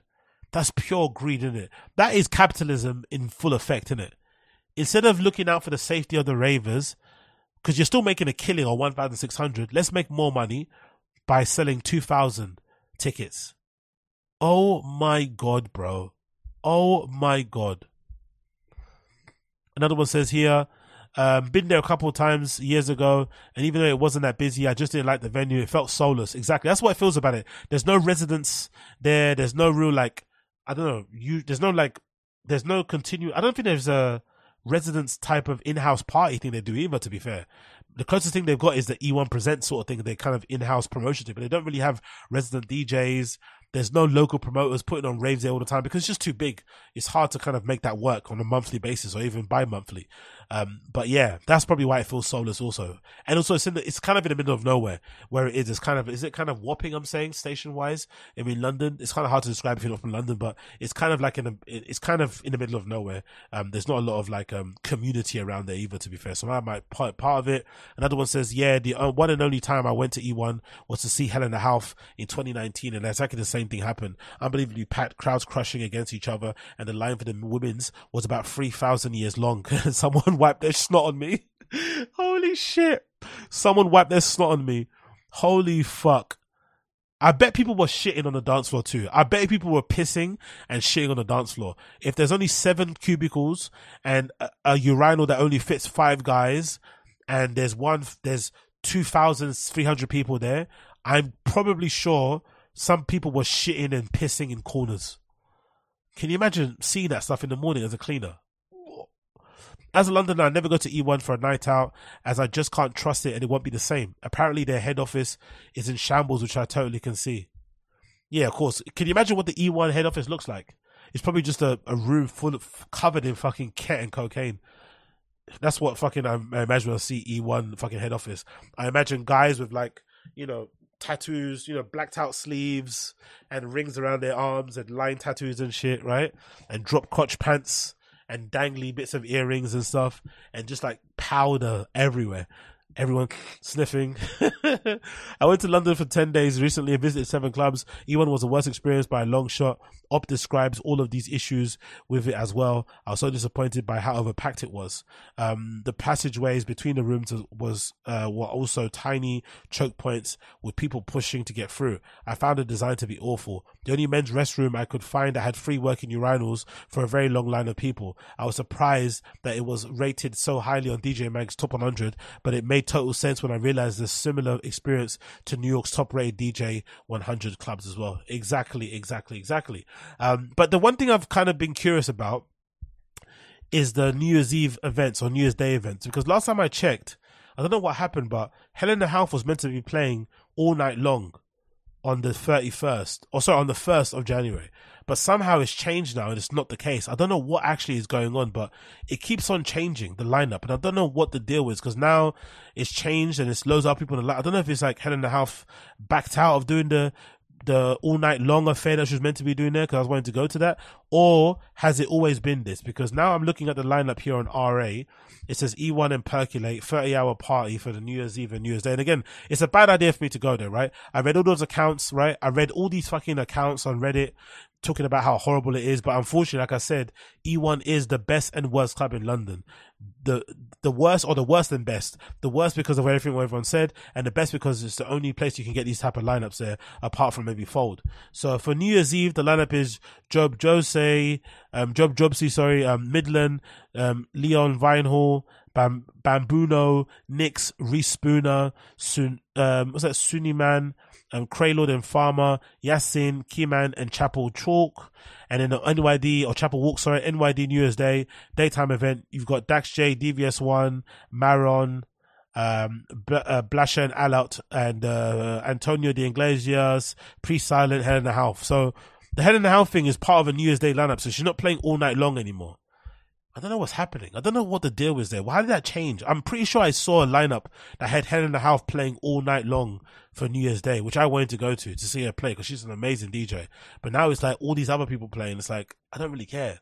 So yeah, so I think I might just sack this off and stick with fucking um and stick with Hotbox because Hotbox have got a rave on on New Year's Day, so that might be a place I might go to. Unfortunately, Hotbox is sold out if you wanted the ticket, so that's not going to happen. But yeah, um, E1 um, again, nothing will change, I don't think, until they want to change, and I think they only will change when somebody passes away. That's my unfortunate prediction. Someone will someone will pass away, and then they'll end up changing, but it'll be too late. So, um, you know, I guess just enjoy it as you can, really. But yeah, You've been warned. You have been warned. And I think, to be honest, most of you will understand if you've been to a shitty club. It's got its good points, but I think the, for the most part, the entry again is a vibe killer with the security and the searching. And of course, if it's a busy night, you're waiting in the queue for ages. And then, of course, the bars are really expensive. Um, you know, um, there's no free water in some some of the bars. You have to leave to go to another room to go get it and shit. Um, the toilets are fucking horrendous. Like I said, like if, if somebody's not in there doing coke shits, they're in there doing fucking coke and they're taking fucking ages. So you're standing in the in, in the line for ages. The urinals are horrible, right? There's full of fucking liquid everywhere. So that kind of make you gross. So it's a tough place to go to. Maybe you have to before you go piss somewhere else because it's a tough place to go to. Anyway, moving on. Um, I want to talk about quickly Nicholas Rose. I'm not too sure if you guys know who this guy is, but I think I covered him previously because he went on a weird tirade rampage against Revier Südost, which is now called RSO. Is that, is that RSO now, right? Yes, RSO. So Revier Südost is RSO now, formerly Grießmüller, a club in Berlin. And this guy called Nicholas Rose had some complaints about it during the pandemic. And basically, I think he said that um, this club in Berlin was racist and homophobic, which is quite a wild statement because, you know, nightclubs in Berlin are known for how welcoming and open and free they are, right? So to accuse a nightclub, especially one so legendary like Revier Südost and whatever else may be, and a team around it of being racist and homophobic, people didn't really buy it, right? And it was a bit of a weird one. Um, but obviously he made he made his point, um, about what happened there and went, anyway, he's back again. Nicholas Rose is back again. So this is the first video of him, um, some time ago, courtesy of the account Rave Don't Stop. And, you know, him talking about Revier Südost and how he had a bad time there. Um, let me actually play a little bit of it so you can hear what he says. And then I'll play the new one because he's back again with another complaint because now he's moved to Amsterdam. Um, he's moved to Amsterdam now, and now he's trying to cancel clubs at Amsterdam. So Berlin wasn't enough. He already left his uh, trail of dead bodies and clubs over there, and got people fired. And I think, if I'm not mistaken, when he did a complaint about Revier Südost, they closed for a while. They fired some security. They hired new people. Like he completely changed that place. Like he flipped it, maybe for the better. Who knows? Because I'm not really there. But I found these complaints to be a little bit dramatic, maybe a little bit you know, full of lies, maybe a little bit victimy and shit. But hey, um, this is his complaint when he first went there. Hey everybody, so today I'm going to talk about my experience at the new Grießmüller at the Steinoid party uh, a few days ago. It was disgusting what I dealt with, and I think that it is very important that as many people as possible hear what I went through and experience. Me, me, me. Because based on my identity and just who I am, I've experienced a lot of things that the average cis white person probably wouldn't even have nightmares about experiencing. I wrote out a little bit of some notes to just keep things in proper chronological order. I'm going to keep it pretty cut and dry so you get the facts, and it's up to you to decide how you feel about it. And the funny thing is, soon after this, he did an interview with Playful magazine. I think I spoke about it on here, where he spoke about his um, GHB addiction. Was it's been two and a half years that you have been taking GHB for two years, two years and one month. Two, two years, years, and, one, one month, month, I believe. Yeah, about two years and one month. And then you got enough. Yes. And quit. Yes, I got sick of my shit. Yeah, basically. So what happened? Like, how was when, when did you try it for the first time, or? I first tried G when I was um, I believe this was yeah, this was August 2020. This is when I was in a party setting and I just tried like, okay, let's see, whatever. Some people giving me um, tips or their own experiences, but nothing too too negative actually. Coming from people who are taking the drug, you're not really you know, you're just hearing kind of the the good things that it will make you feel, and not necessarily being educated at all about the dark side of it. Yeah, and this is like the one drug that you though hear about in Berlin that is like it's banned from all clubs. It's banned from all clubs. But that you had already heard, I guess. I had already heard that yeah, too. But then yes. the people who were taking it, you were like, well, they handled their shit. Yes. So people handled their shit, and um, people always find ways to bring things into places. So the responsibility. Everybody must take responsibility for the drugs that they're using and for the energy they bring into the club. They also are responsible for the energy that they carry through the party. Meaning, yes, take responsibility for you being on a good vibe, but also take responsibility for the fact that your energy is changing and you have to be knowledgeable of that and how it's changing. And I think by taking responsibility, this to me is uh, responsibility is how you are able to respond to something. And there are a lot of moments when people are completely unresponsive to their actions and how they want to fix them. And so they're just like leaving it out, like, this is who I am, da da da da da. And that can cause so much chaos. But I think there's also the responsibility people have to opening their mouth and actually providing support to people, even if you don't know them, or if you see that someone's alone or having a hard time or overdosing on G and completely shaky, shimmery, sweating, sweating, sweating. Did you know that literally it is only going to take five seconds to get a bottle of water for someone and say, drink some water? Not even asking, just bring it to them. Most of the time, from my experience of doing this, people immediately open up. They also sober up very quickly too. There are a lot of times in these G parties, people would collapse, be completely comatose, and people say they're sleeping. No, they're in a coma. They're in a coma. Put speed up their nose. No, give them water. Give them a lemon. Wake them up. There's Oh, lots of time. There's one time, one instance, one of my first five day binges. Oh my god, um, a girl was comatose, and everyone around her was talking so much shit about her. Oh, she can't control herself. She's such a mess. Da, da, da, da, taking too much G. Da, da, da. And I remember since I was fresh there, I'm like, "What are you guys doing? She can hear you." They're like, "No, she's knocked out." and I'm like, what, "Yes." what do you mean she can hear you? Who speaks about a Uh, friend who- like that? Or like exactly the people you're literally just with the person who you're actually accepting drugs from and they're out and immediately you're That's hearing all this. disgusting. this is this is the point that it brings people to. And i know people if they go back in time and look at that they probably think how did i get to that point of being so apathetic to the to the reality of life and death? All of that gets very watered down. Hmm how much how the importance of life and death that becomes almost like nothing and so I remember sitting down with the girl when she was comatose, rubbing her forehead, and I was saying beautiful things. You're beautiful. You're going to be okay. You're going to be okay. Your body is going to recover. You're, the people kept saying, What are you doing? And I'm like, Shut up. Get out. I'm like, da da it's going to be all right. An hour later, she wakes up. She's awake. Yay. Everyone's like, oh, she's awake. it's dark, but babe, it's real. It's dark, but it's real. It's dark, but it's real. and the girl, do you know what she says? Party she, on. she stopped the music. Everyone's like, what? She says, you guys are all so fake. Hmm. You guys thought I couldn't hear you. Guys, I felt what you guys were saying about me, and that was so hurtful. Nicholas, I could feel you were the only one who took care of me. Am I wrong? And I was like, oh my God, she actually knew what was happening while she was unconscious. The words people say are so powerful and they carry so much energy. She literally knew people were all saying these things about her because she could feel it in her body when she woke up. But she also knew there was someone there to comfort her that whole time. She's like, I felt like someone was saying something really positive to me during that whole time, though, at the same time. And I was like, she was like, that was you, wasn't it? I was like, yeah, it was. It was. And she were was like, you on G at this time? At that point, yeah, I was, but I also still at this point was able to reason whether or not I'm on G. It's not that I become. I, I actually don't become a nasty person. I just become. I just be, was becoming apathetic, meaning like it was hard for me to get into my emotions. Stop the cap. Stop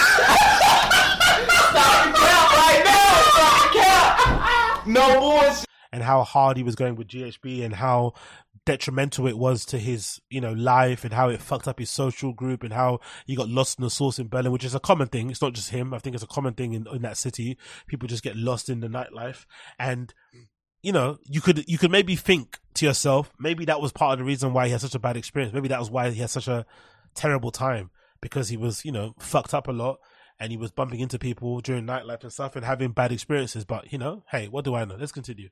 Between the hours of 3.15 and 4.15 a.m. on August 15th, going into the next day, I attended Signoid at Gleason Lab. It was fun the first several hours, and around the hour of 4 a.m., it became very fucked up. As they were very strict about masks, and that's understandable, the And again, this is during COVID too. And also put some context in it. This is a Cyanoid party, which is one of the most baitest, popular techno raves out there, right? So, and it's always known to having crazy queues, very busy, a bit of a dodgy crowd. So you'd, you'd, you'd assume people would be a little bit more forgiving because it's a Cyanoid rave, but not him. The way in which they treated me was Especially nasty during and COVID, too. As I stood in line for the bathroom to obtain water after dancing several hours, I was approached by one of the crew, and I told I was not wearing my mask properly. as he said that I responded and I haven't even taken off my mask at all. He replies that it needs to be a little bit more up. And I explained to him that my nostrils weren't even showing in the slightest. Pretty much like this. The mask entailed, uh, it went a little bit further down my nose, uh, simply to the point of my nostrils. At that moment, a little bit confused, I replied, okay, I don't see what the issue is, but uh, please explain because it's still in my face. To which he replied, if you wish to drink anything, you have to be sitting down. And my response was, I have been dancing for three hours straight, and I asked if it would be okay if I sat down in this particular spot on the ground and uh, have some water there. He says, okay. So I go ahead and I sit down on the ground to take my water, and I think at this moment he may have taken it as a joke. So I stand up to finish my drink of water before I walk off, and at that moment he opens up a conversation with my friends in German, completely excluding me, which does also tend to happen out here. Imagine getting annoyed that bouncers and security guards in Germ in Berlin, a city in Germany, are speaking German. Imagine taking it as an offense. Imagine thinking that, th- like, imagine taking it as an offense. Imagine getting your back up. Imagine getting pissed off, getting annoyed that people in Germany are speaking German. anyway, long story short, um, he got thrown out of the nightclub and he basically was crying about it because he was like, they threw me out without my coat. I was wearing some really skimpy outfit or something. They didn't care about my safety. Blah, blah, blah. But essentially the crux of the problem was that he wasn't wearing his mask properly during a very, you know, heightened sensitive time during COVID where clubs in Berlin were basically skirting the rules a little bit with the open air parties. So I guess they were hyper sensitive of not fucking up and not getting their clubs closed down because they all kind of needed to stay open to be able to make a living, whatever, and support themselves. So they were very sensitive about making sure people kind of acquiesce to the rules. And I guess one of the rules was you had to have your face mask on, and he just didn't have it on appropriately. Instead of just like doing what they said and just acquiescing and making sure that you can make them happy, he started to get into an argument. They didn't like his attitude, and they chucked him out. And he saw that as them being homophobic and racist. Nuts, in it. Well, anyway, he's back now. He made a new video and he's in Amsterdam, right? So that's him in Berlin complaining, right? And with 2021, and now he's back in Amsterdam trying to get another club shut down, allegedly. Let's hear what he says there, because I haven't actually watched this yet, but let's hear what he says. Nicholas Rose is back again. Hi, everybody. Hope that you're doing good. Today I'm going to sh- Nicholas Rose, the destroyer of nightclubs. Look at him. He's the destroyer of nightclubs. share with you a story that has brought a lot of pain to my life. And I'm ready to come forward and share my testimony about what's been going on with Nicholas Rose the past few months. he loves being a victim. He loves being a victim, bro. He fucking loves it. Share my testimony, you know, like, bro, it's a nightclub, man. It's not that. But again, I, I don't want to say too much because it's Amsterdam, so I don't know what the scene is like in Amsterdam. Maybe it is racist. I don't know, but let's see what he says. Oh, this is going to be brilliant. Share my testimony. Since September 24th, 2023, I've never really been the same. He's reading a script. The night I spent at one point dancing my heart out, where I felt so safe, turned into a nightmare. This took place at the Aura party. Okay, the Aura party. What happened? At one point, this party excited me. Now, whenever I hear the title Aura party, I get physically sick to my stomach, anxiety.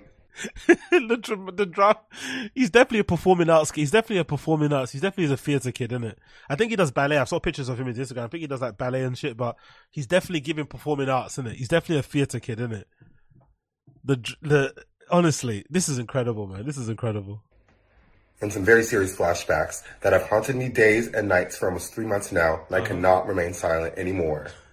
Come on, get to the point. Then what happened at his whore party? What happened? I won't remain silent because I am. He's forcing himself to cry. Oh, that's shameful. He's forcing himself to cry. a duty to myself and to my community to speak out. No tears, on by the September way. twenty fourth. No tears. Between eleven forty five and Uh-huh. twelve forty. What happened? I was not only publicly humiliated, but sexually assaulted in front of multiple people in the front left area of Bret. So he got humiliated and assaulted. I love how he led with the humiliation first instead of sexual assault. The sexual assault is the most serious, obviously. heinous crime. If that happened, whoever did it to him should get stoned. But leading with the humiliation first is an interesting one, isn't it? Interesting choice. If you've been sexually assaulted, you would say that first. Why would you go to, oh, someone humiliated me? I, see really wanted to experience What's partying in a new way this time, so I wanted to test my limits by sober raving that night. During the time, I was being entranced by the incredible music of Maron with a clear and happy mind. Oh, Maron was playing. Oh no, Maron, Maron, Maron was playing his hypnotic, groovy, um, you know, genre of techno, and somebody took advantage of him. Let's hear. In that moment where I felt absolute freedom and joy, it was all snatched away from me from that moment. And then on was a few dark months. What happened, man? Get to the point. I What felt happened? beautiful that night. I was wearing a blue, a blue skirt, a thong, and uh, some short top. Oh, sexy. Look, look at the smile. He even smiles at the thought of his outfit that he wore on the day. Yo, this guy's a psycho. If, if you got sexually assaulted in that outfit, surely it doesn't have a special place in your heart anymore because it reminds you of a traumatic time in your life, right? You'll probably burn it. You see a little smile. I was wearing this thong and a little, and he smiled at himself like thinking, I'm a bad bitch. It's like, bruh, didn't that outfit? Anyway. A thong and uh, some short top. That's a maniac. That's the face of a fucking maniac. Honestly, Nicholas, brother, come on, man.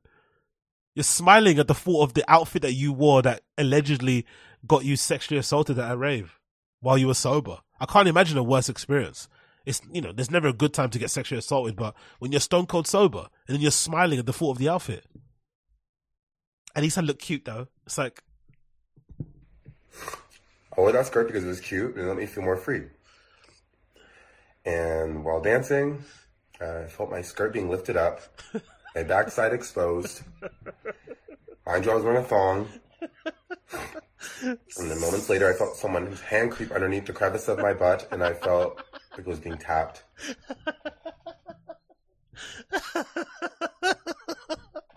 I'm sorry. I'm sorry. I shouldn't be laughing. I know I shouldn't be laughing. I know, but there's a part of me that doesn't believe him. I, I, I'm a nobody, right? No one gives a fuck what I say, whatever. I'm just a human being showing my appearance also on the internet, and I just, I just don't believe him. I'm sorry, man. I don't believe him, man. I don't. I don't believe it happened the way he say it's happening. Like, and the detail is just wild, right? this sounds like a fucking. this sounds like something that you'd read on fucking, you know, r slash slutty confessions or something on Reddit. touched in an aggressive way. Mind you, I'm in the very front left corner, and so out of immediate shock and embarrassment, I slapped the hand I found that was up my skirt. Uh huh. Good. I'll be honest, because of the aggressive nature of this, I did think it was a man. Wrong of me to assume, which led to a lot of confusion because I turn around to see this petite woman standing behind me, giggling at me as if I was a joke. Oh, also, the woman She was sexually. laughing at my reaction. Oh, also, you got sexually assaulted by a woman. Shit.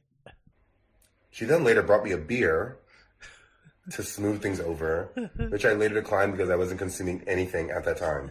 At that time. She got very upset after me denying At that time, I usually consume a lot of things, but on that time, I wasn't consuming anything.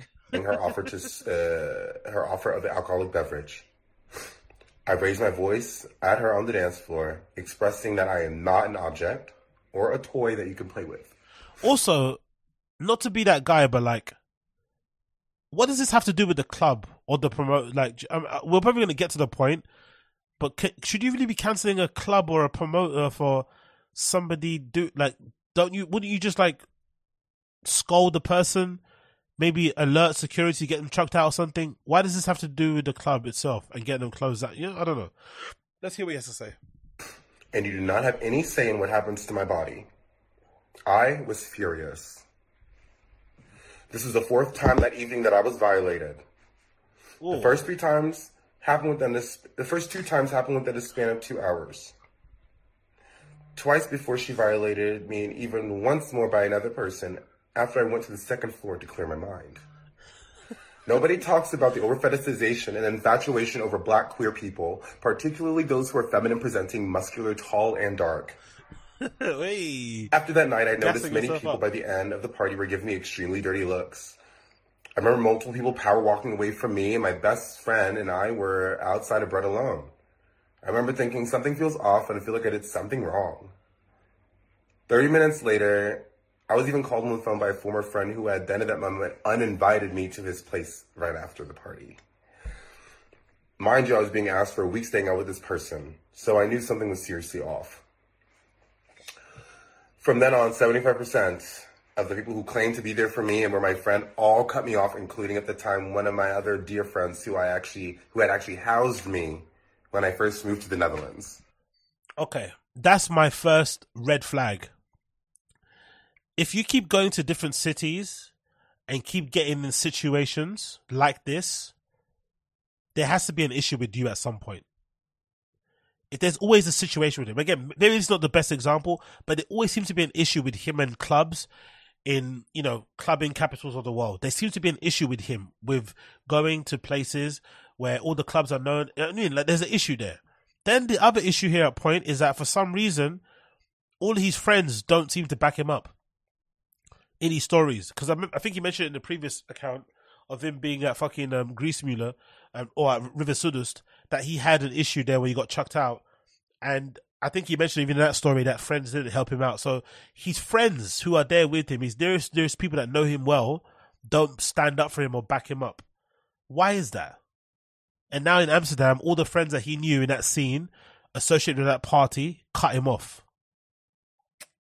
There's some maybe maybe it's you, brother. You know, maybe there's something that you're doing. Maybe it's your personality. Maybe there's something about you that's making people react the way they are with you. Maybe. Big up Josie. Don't worry, Az. He'll be in London soon enough. Lols. For me, after that, I noticed nobody was even standing next to me on the dance floor. Hmm. How is it that most people that make efforts to share their dance energy with me, vice Exactly, Z. Something happened that we don't know. They can't have cut him off for some strange. Exactly. It doesn't make sense. If what he's saying is true, no friend would cut you off because you got sexually assaulted. That's insane, right? Not what friend would cut you off, would ignore you, wouldn't want to be a friend because you got sexually assaulted at a party? Doesn't make any sense. Even if they invited you, they'd be concerned. They want to help you out. They want to sort out the problem. They want to get the person fucking reprimanded, whatever. They wouldn't just cut you off. And all his friends also. He got he, he got fucking he got disinvited from the afters. He got cut off from the group of friends. People he was meant to link there didn't want to see him anymore. Something something's dodgy about this guy. Versa, all of a sudden look at me like I'm a freak. I was verbally attacked for mentioning my abuse. I was ignored, and I was being glared at from a distance. Fast forward six weeks. Uh huh. I returned back to Amsterdam after two weeks from Berlin after performing. I go to another party called Maze, and that night I learned from uh, this individual, John Carlo, one of the organizers of Maze, that uh, this person who had molested me was an incredibly influential person in the techno scene. He also, in a threatening way, bullied me and intimidated me into not talking unless I wanted to experience greater consequences. This is actually queer Brazilian, and I was shocked that I was being attacked by someone who had such a similar identity and energy as me.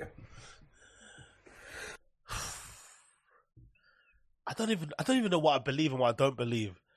So you went back to Amsterdam, the place that you got sexually assaulted at.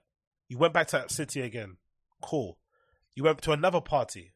Cool. And then somebody at that party told you, "Hey, don't talk about the sexual assault that you inca- you suffered from a woman. Don't talk about it because that person's a big deal." I think he's missing some bits out of the story here. This doesn't sound uh, believable. And the person that said it to him was also queer and also what? Big, black, and strong like him or something. Is that what you're trying to say? They were similar like me. It's like they were super hot too. He explained that she had used her power and immediately slandered my name, tarnishing reputation and turned many people connected to her against me. She for several weeks openly admitted to assaulting me and had made me the running line of a joke that my reaction was way too dramatic because I'm quote unquote gay. First of all, I'm pansexual, not that that's anyone's business. Secondly, how dare somebody justify their abuse and behavior simply because of the assumed sexual orientation of the abused victim? She incriminated herself while making a joke out of what was one of the darkest moments in my life in a while. By the way, he's been trying to cry for the last five minutes, and we haven't had a single tear yet. I think he's a bit of a psycho, man. Unfortunately, and it's sad too because he seems like a he's got like a fun vibe, and I think if I met him in a cubicle somewhere, I'd probably have a blast of him. He's definitely someone that you'd love to see on the dance floor. People like this, you kind of vibe off of on the dance floor. They emit, they they emit a real nice vibe and energy. Always smiling, laughing, dancing, looking amazing in their outfits and shit. But I think there's something going. I think there's there's a lot of like this guy's a troubled individual. That's what I'm getting. Do you know what I mean? That's what I'm getting. A very troubled individual. I was more shocked about all the fake people who listened and believed her and did nothing to try to stop it. I now know who each of you are, and I'm praying that you get the genuine love and healing that you need because that's extremely sick to allow this uh, to continue. And also, everyone keeping it just a total secret from me for weeks. I was shocked to find out I was being discussed by so many people so heavily for seven weeks and nobody told me. I later learned from multiple people that there had been a group chat, there had been group chats about me to quote unquote boycott Nicholas Rose for upcoming live show that I did at Radion. It's so disgusting that a large group of people, predominantly white, who say Black Lives Matter on their Instagram and all that, and are so queer friendly at these techno parties are boycotting a black non-binary queer person.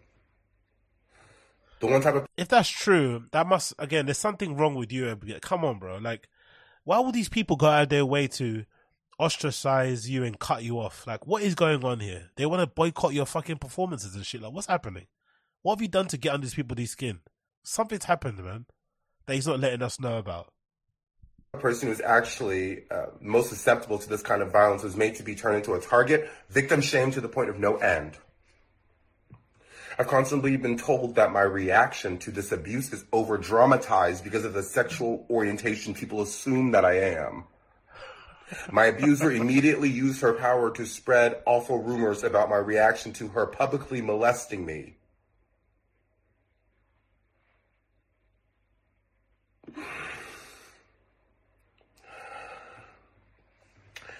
Today I'm not afraid to name my abuser. Her name is her name is Naomi Edry. Come to find out, the woman who molested me is the That was her that was so dramatic, bro. Again, no tears. Who's it? And Naomi Edry. Whoever you are, prayers.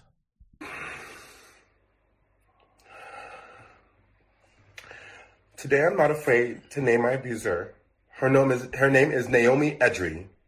Come to find out, the woman who molested me is the booking is married to the booking manager and promoter uh, for Radion, and she is uh, one of the promoters, indoor host for Aura Party. It only got worse. The day before my performance that I did recently in November in Radion, um, I learned that the woman who molested me is the wife my abuser immediately used her power to spread awful rumors about my reaction to her. So even though he got abused by somebody involved in the same place that he did the rave at or his performance at, or we, he still got to perform there. So where was this? What? I thought he would say, "Oh, they cancelled my show.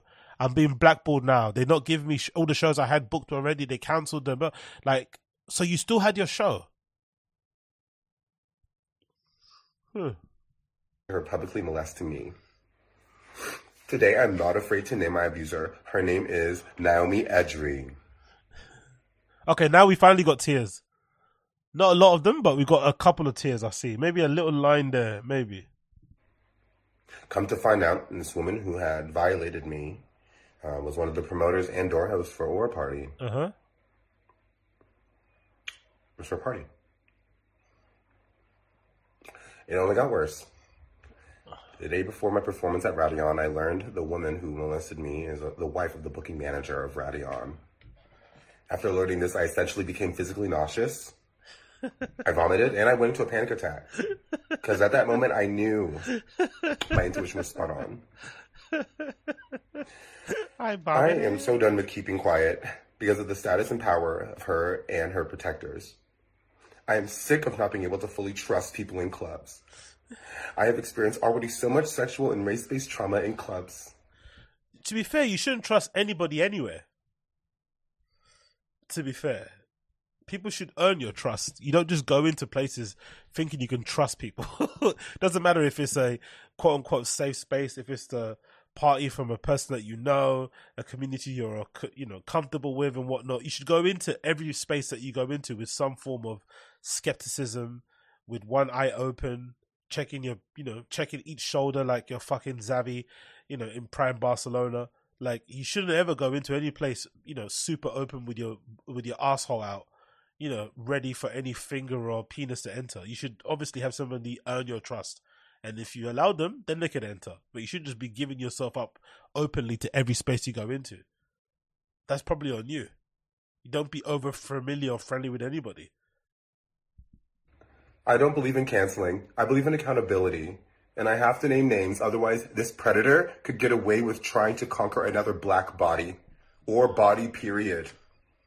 A small white lady that did all this, by the way, in a very niche subculture as well. It's like you could just leave clubs behind if this if this happened. Whatever. Let me just let him play. Whatever. Whatever. I didn't have enough power to conquer this privately, so this is my only option. This person is Naomi Edry. Naomi Edry. I'm sure you are wondering Okay. why I didn't try to solve this privately. I did. I did. What do you do? I went to the one person I felt comfortable reporting this to, and Maron. someone I considered to be a friend. Maron? Isabel Hokong. Isabel Hokang. Is that the woman that was on Das Techno team? Who's that? Who's Isabel Hokang? It broke my heart to bring up one of the darkest wounds to her, Uh huh. What'd you say? and it broke it even more, though Sorry to to have my off. reality denied by the way of gaslighting. What did she say to you? Where's your, where's the GSB? In mid November, Isabel, who's also a booker for Radion, posted on Instagram saying, and I quote, in the podcast series Tough Love, we all talk about topics that are usually left unspoken. oh yeah, that was the woman for Das Techno team. So that woman in Das Techno team, what'd she say to you? The next snippet is about a very delicate topic, and before I share this, I would love to express my, myself first. Sexual harassment, crossing boundaries, rape, and everything in between happens everywhere in every industry and every community. Uh huh. These are topics no one talks about unless the harm is on such a large scale that justice is almost inevitable. Okay. In every other case, victims don't feel safe to open up, and when they do open up, they are faced with victim blaming, not enough evidence, Okay. not enough proof, Okay. cancel culture, Okay. and with end results such as mental health problems, trust issues, and even death. Okay. It is also very hard for me to talk about these topics as well, but I feel I have no choice But if to- I want this industry to become a safer clubbing space. Cool. We need to talk about this. Clubs and promoters are usually run, and there we go again, by men. My advice is to hire more women in your team, hire more people of color on your team, hire more queer and refugees and marginalized people in general. They know best. End quote. Anyone reading this would immediately think, I gotta talk to her. But what really happened when I brought my experience to her? What happened? My reality was yet again denied. She told me on the phone it couldn't be Naomi because she knows her so well and that I got it all wrong. She explained that I don't really know the real her and that we need to have a discussion, which I then later agreed to. When I reached out to me, when I re- uh, when I agreed to reach out, uh, that was the last time I heard from Isabel. I was disregarded and avoided, no meetings, no nothing, ignored. I knew that in the moment I was powerless. Though I put on several wonderful performances that night at Radion, I was hiding in pain and fear. I thought at any moment my abuser would appear.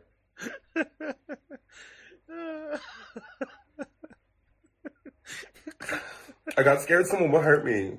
He's a shit actor, though. That's for sure. He might be a good actor. He might be a good dancer, but he's a fucking shit actor. The, the he's forcing the tears so hard. It's like when you try and force a shit and it's not coming out. You just got to drink more coffee or move around a bit, you know, and then it might come out. But you can't force that shit. You just got to let it come. You got to let it come. No pun intended. Especially after hearing the night before and seeing it even in text. People were purposely wanting to quote unquote boycott Nicholas Rose. I kept throwing up after each show because I was dancing with so much fear in my body. It's hard to tell by looking at my latest video, one I previously posted, me dancing. Subtle promotion there. Check my video out. Link in bio. Watch me dance. Watch me shake that little ass. This was actually the reality of what was going on inside of me. I was trying so hard not to cry. I know that many people couldn't understand that because it was invisible to the human eye that I was going through this. But I was locking myself in the bathroom multiple times between performances just to feel some sense of safety and security, just weeping and breathing and praying. Nobody should ever have to go through this. I wanted to share this with you because I want you all to know that sometimes you have to use your voice out loud. Oh, we I'm done voice. being a victim. Yeah, right. He's gonna move to Barcelona and do the exact same thing. He's gonna go to Madrid or somewhere, Paris, maybe even London. He's not done yet, mate. He's not fucking done yet. He fucking loves this shit. I'm done being a victim. Yeah, right. I'm done being a victim. Trying to convince himself. I'm done giving away my power. I'm done with accepting the victim shaming and gaslighting. You all know who you are. Shame on you. Both you and anyone connected to you who thinks this is okay. I've been sexually violated before in Radion, and the booking manager also knows personally of this happening to me. Bret, Radion, all other nightclubs that are in existence, that are about to be open, party, collectives, listen up. Do you still give a fuck about justice, safety, diversity, inclusivity when people who you love and adore and trust so much are ruining black and queer people's reputations and lives behind closed doors or ignoring their cries for help?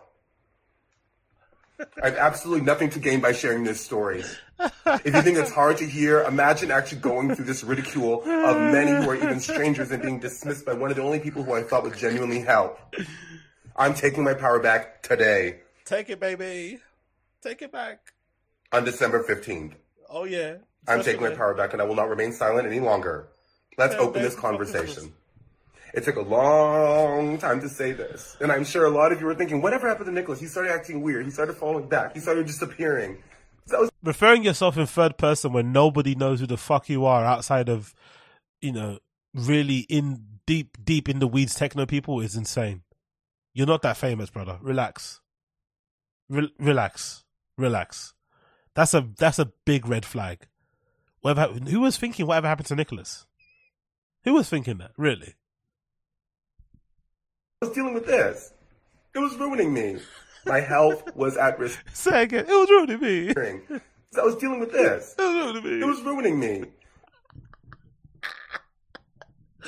Say it again. It was ruining Falling me. back. He started disappearing.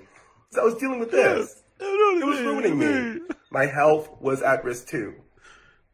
After all this started, I also ended up with kidney stones, the stress inside, the fear, everything, and it was all connected. That's probably your diet.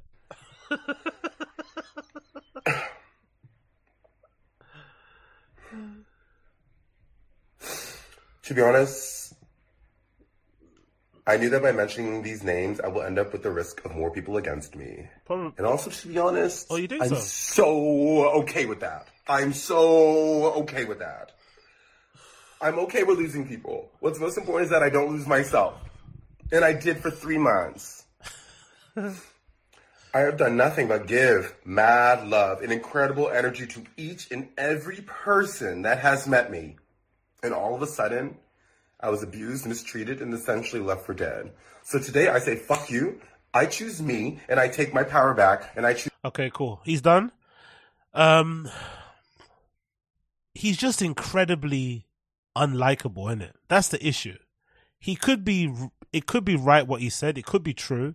The things that he said could have happened, but he's such an unpleasant guy. He comes across so. Obno- he's so obnoxious, so insufferable, so dramatic. egomaniacal, narcissistic, that it's hard to empathize with him. It's hard to sympathize with his plight. It's hard to connect. It's hard to give a fuck. It really is. Because he's such an, he's obviously an unreliable witness anyway, but he's also a very unlikable person just through just the videos I've watched. And I've only heard him speak three times.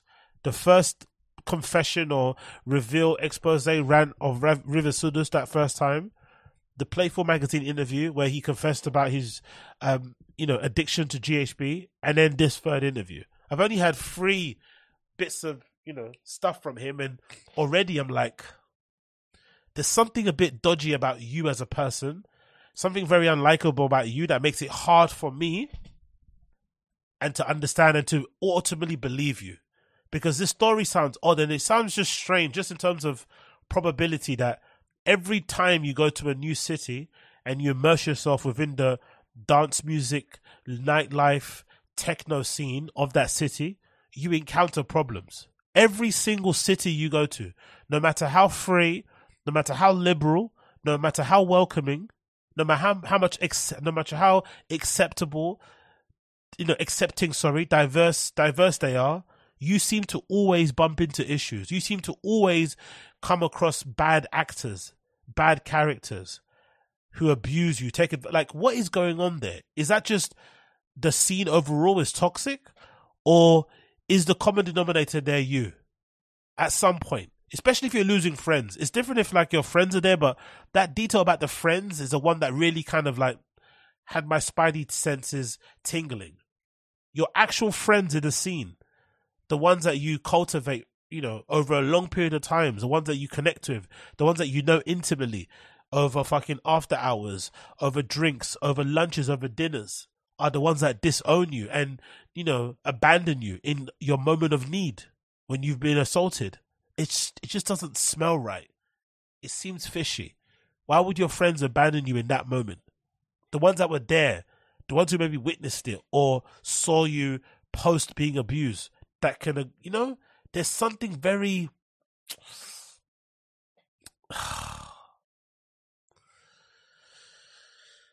I don't buy it, man. I don't buy it. I think this guy's full of shit. And I think, unfortunately, for whatever reason, instead of just focusing on his work, instead of focusing on becoming a great a great artist, instead of focusing on carving out a, a lane for himself in that regard, he's turned himself into this I don't know, this virtue signaling crusader, this weird moral bastion. And unfortunately, some of his, you know, some of his accusations just don't sound believable. Or just even the the scenario around it, the story. Like I feel like he's leaving out a lot of details. He's making himself out to be the perfect victim, but he's not really accounting for whatever part he might have played in it. Zero there's no real you know acknowledgement of maybe what he's may have done in the past. Maybe you know some of his miscommunication maybe some of the things he did or said non-verbally whatever. It's just always somebody else's problem. Somebody else did something else to him. He's the, always the victim in every single situation. He's the innocent victim. And i don't know there's something about it that just doesn't seem believable. But again what do i know? What do i know? What do i know but it doesn't it doesn't sound believable to me. I don't think this is I don't, I don't buy it in the slightest. But Nicholas Oliver's saying this. Um, but let's see actually what happens, what transpires. It's a shame really because you know he's going around and really creating a bad reputation for himself, and people out here are not going to be too pleased with him. Um, but let me see actually what happened to if there's what the response has been on his Instagram because that might be a bit illuminating to see maybe if other people have said the same thing that I've said or if they're all kind of rallying around them. And I'm I'm curious to see actually what Maron said because Maron was playing there, so maybe he was DJing there. Maybe that will be an indication on how what the vibe is with people in there. But from time he's saying the Booker promoter and stuff aren't believing him and aren't backing his plight, that maybe is a you know an insight into what happened and how it went bad. Oh, is it? Oh, it's not there anymore. He might have taken it down. Uh oh, maybe he deleted the video. I'm on his Instagram now and I don't see the video. So maybe he deleted the video. Maybe the video is gone. Oh. Maybe the video is gone. That might explain it. Maybe the video is gone. I don't see it on his Instagram. So maybe he got he got told to take it down. Okay. That might be a good thing to be honest. For all people involved, but yeah, okay. There we go. There's no video on here, so maybe t- maybe you got told to take it down. Who knows? But Jesus Christ, man. Jesus Christ. Anyways, um, that has been the Agostinho Zinga Show, episode number six, seven, no, six? I think it's seven, three something, right? Seven, three, two. Thank you so much for tuning into Agostinho Zinga Show, episode number seven, three, two. It's been a pleasure to have your company. If you've enjoyed the show and you like what you see, and you like what you see, you like what you see, please make sure you smash the like button down below. If you're watching via the podcast app, or if you listen via the podcast app, you'll hear my tune today. That'll be playing underneath this, my voice as it goes out. And I'll see all you guys again very, very soon.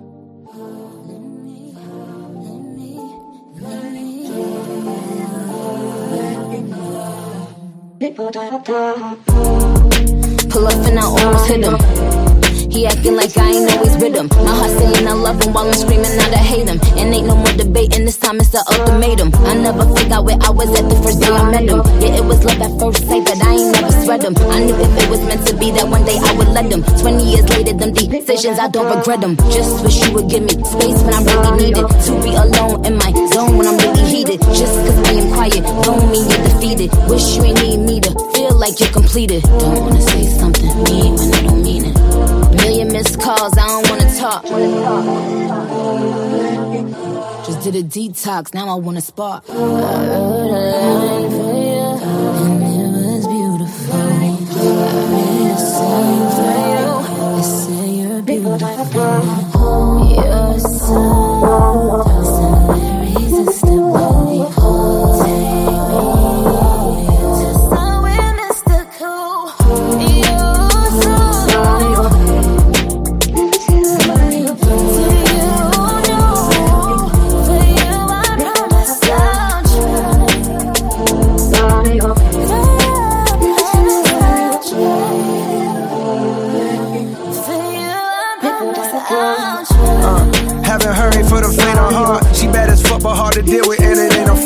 She got ambition like the niggas and a vision for herself, so she can't rest until she feel like she done made a mark. So if you love her, then you gotta learn to play your part. Sometimes you gotta play the bet, but when you do, make sure you play it smart. All these niggas want her, so they hating hard. They talking slick and make you wanna pull a rated R. You like her lover, like a brother, like her manager and A&R. Plus a therapist when it start raining hard. Her life was trauma filled, it left her with a tainted heart. Yeah, you the nigga that she wanna tat her name across. But you need patience and a lot of extra faith in God to keep the family together at a time when it's so regular to break apart. So God forbid y'all got a kid, therefore I hate the thought. It's you and her against the world until it ain't no more. Breath in your lungs, I'm just a messenger. But God is who this message is from. I wanna send you my respect because I rep for the ones that hold they wifey down despite all of the extras that come. Word to Willie Smith, these silly niggas heckling Sean. As if their life is somehow perfect and they never been plunged into a dark place. So I can't respect when it's done. It's family first through the worst, coming second to none. For real.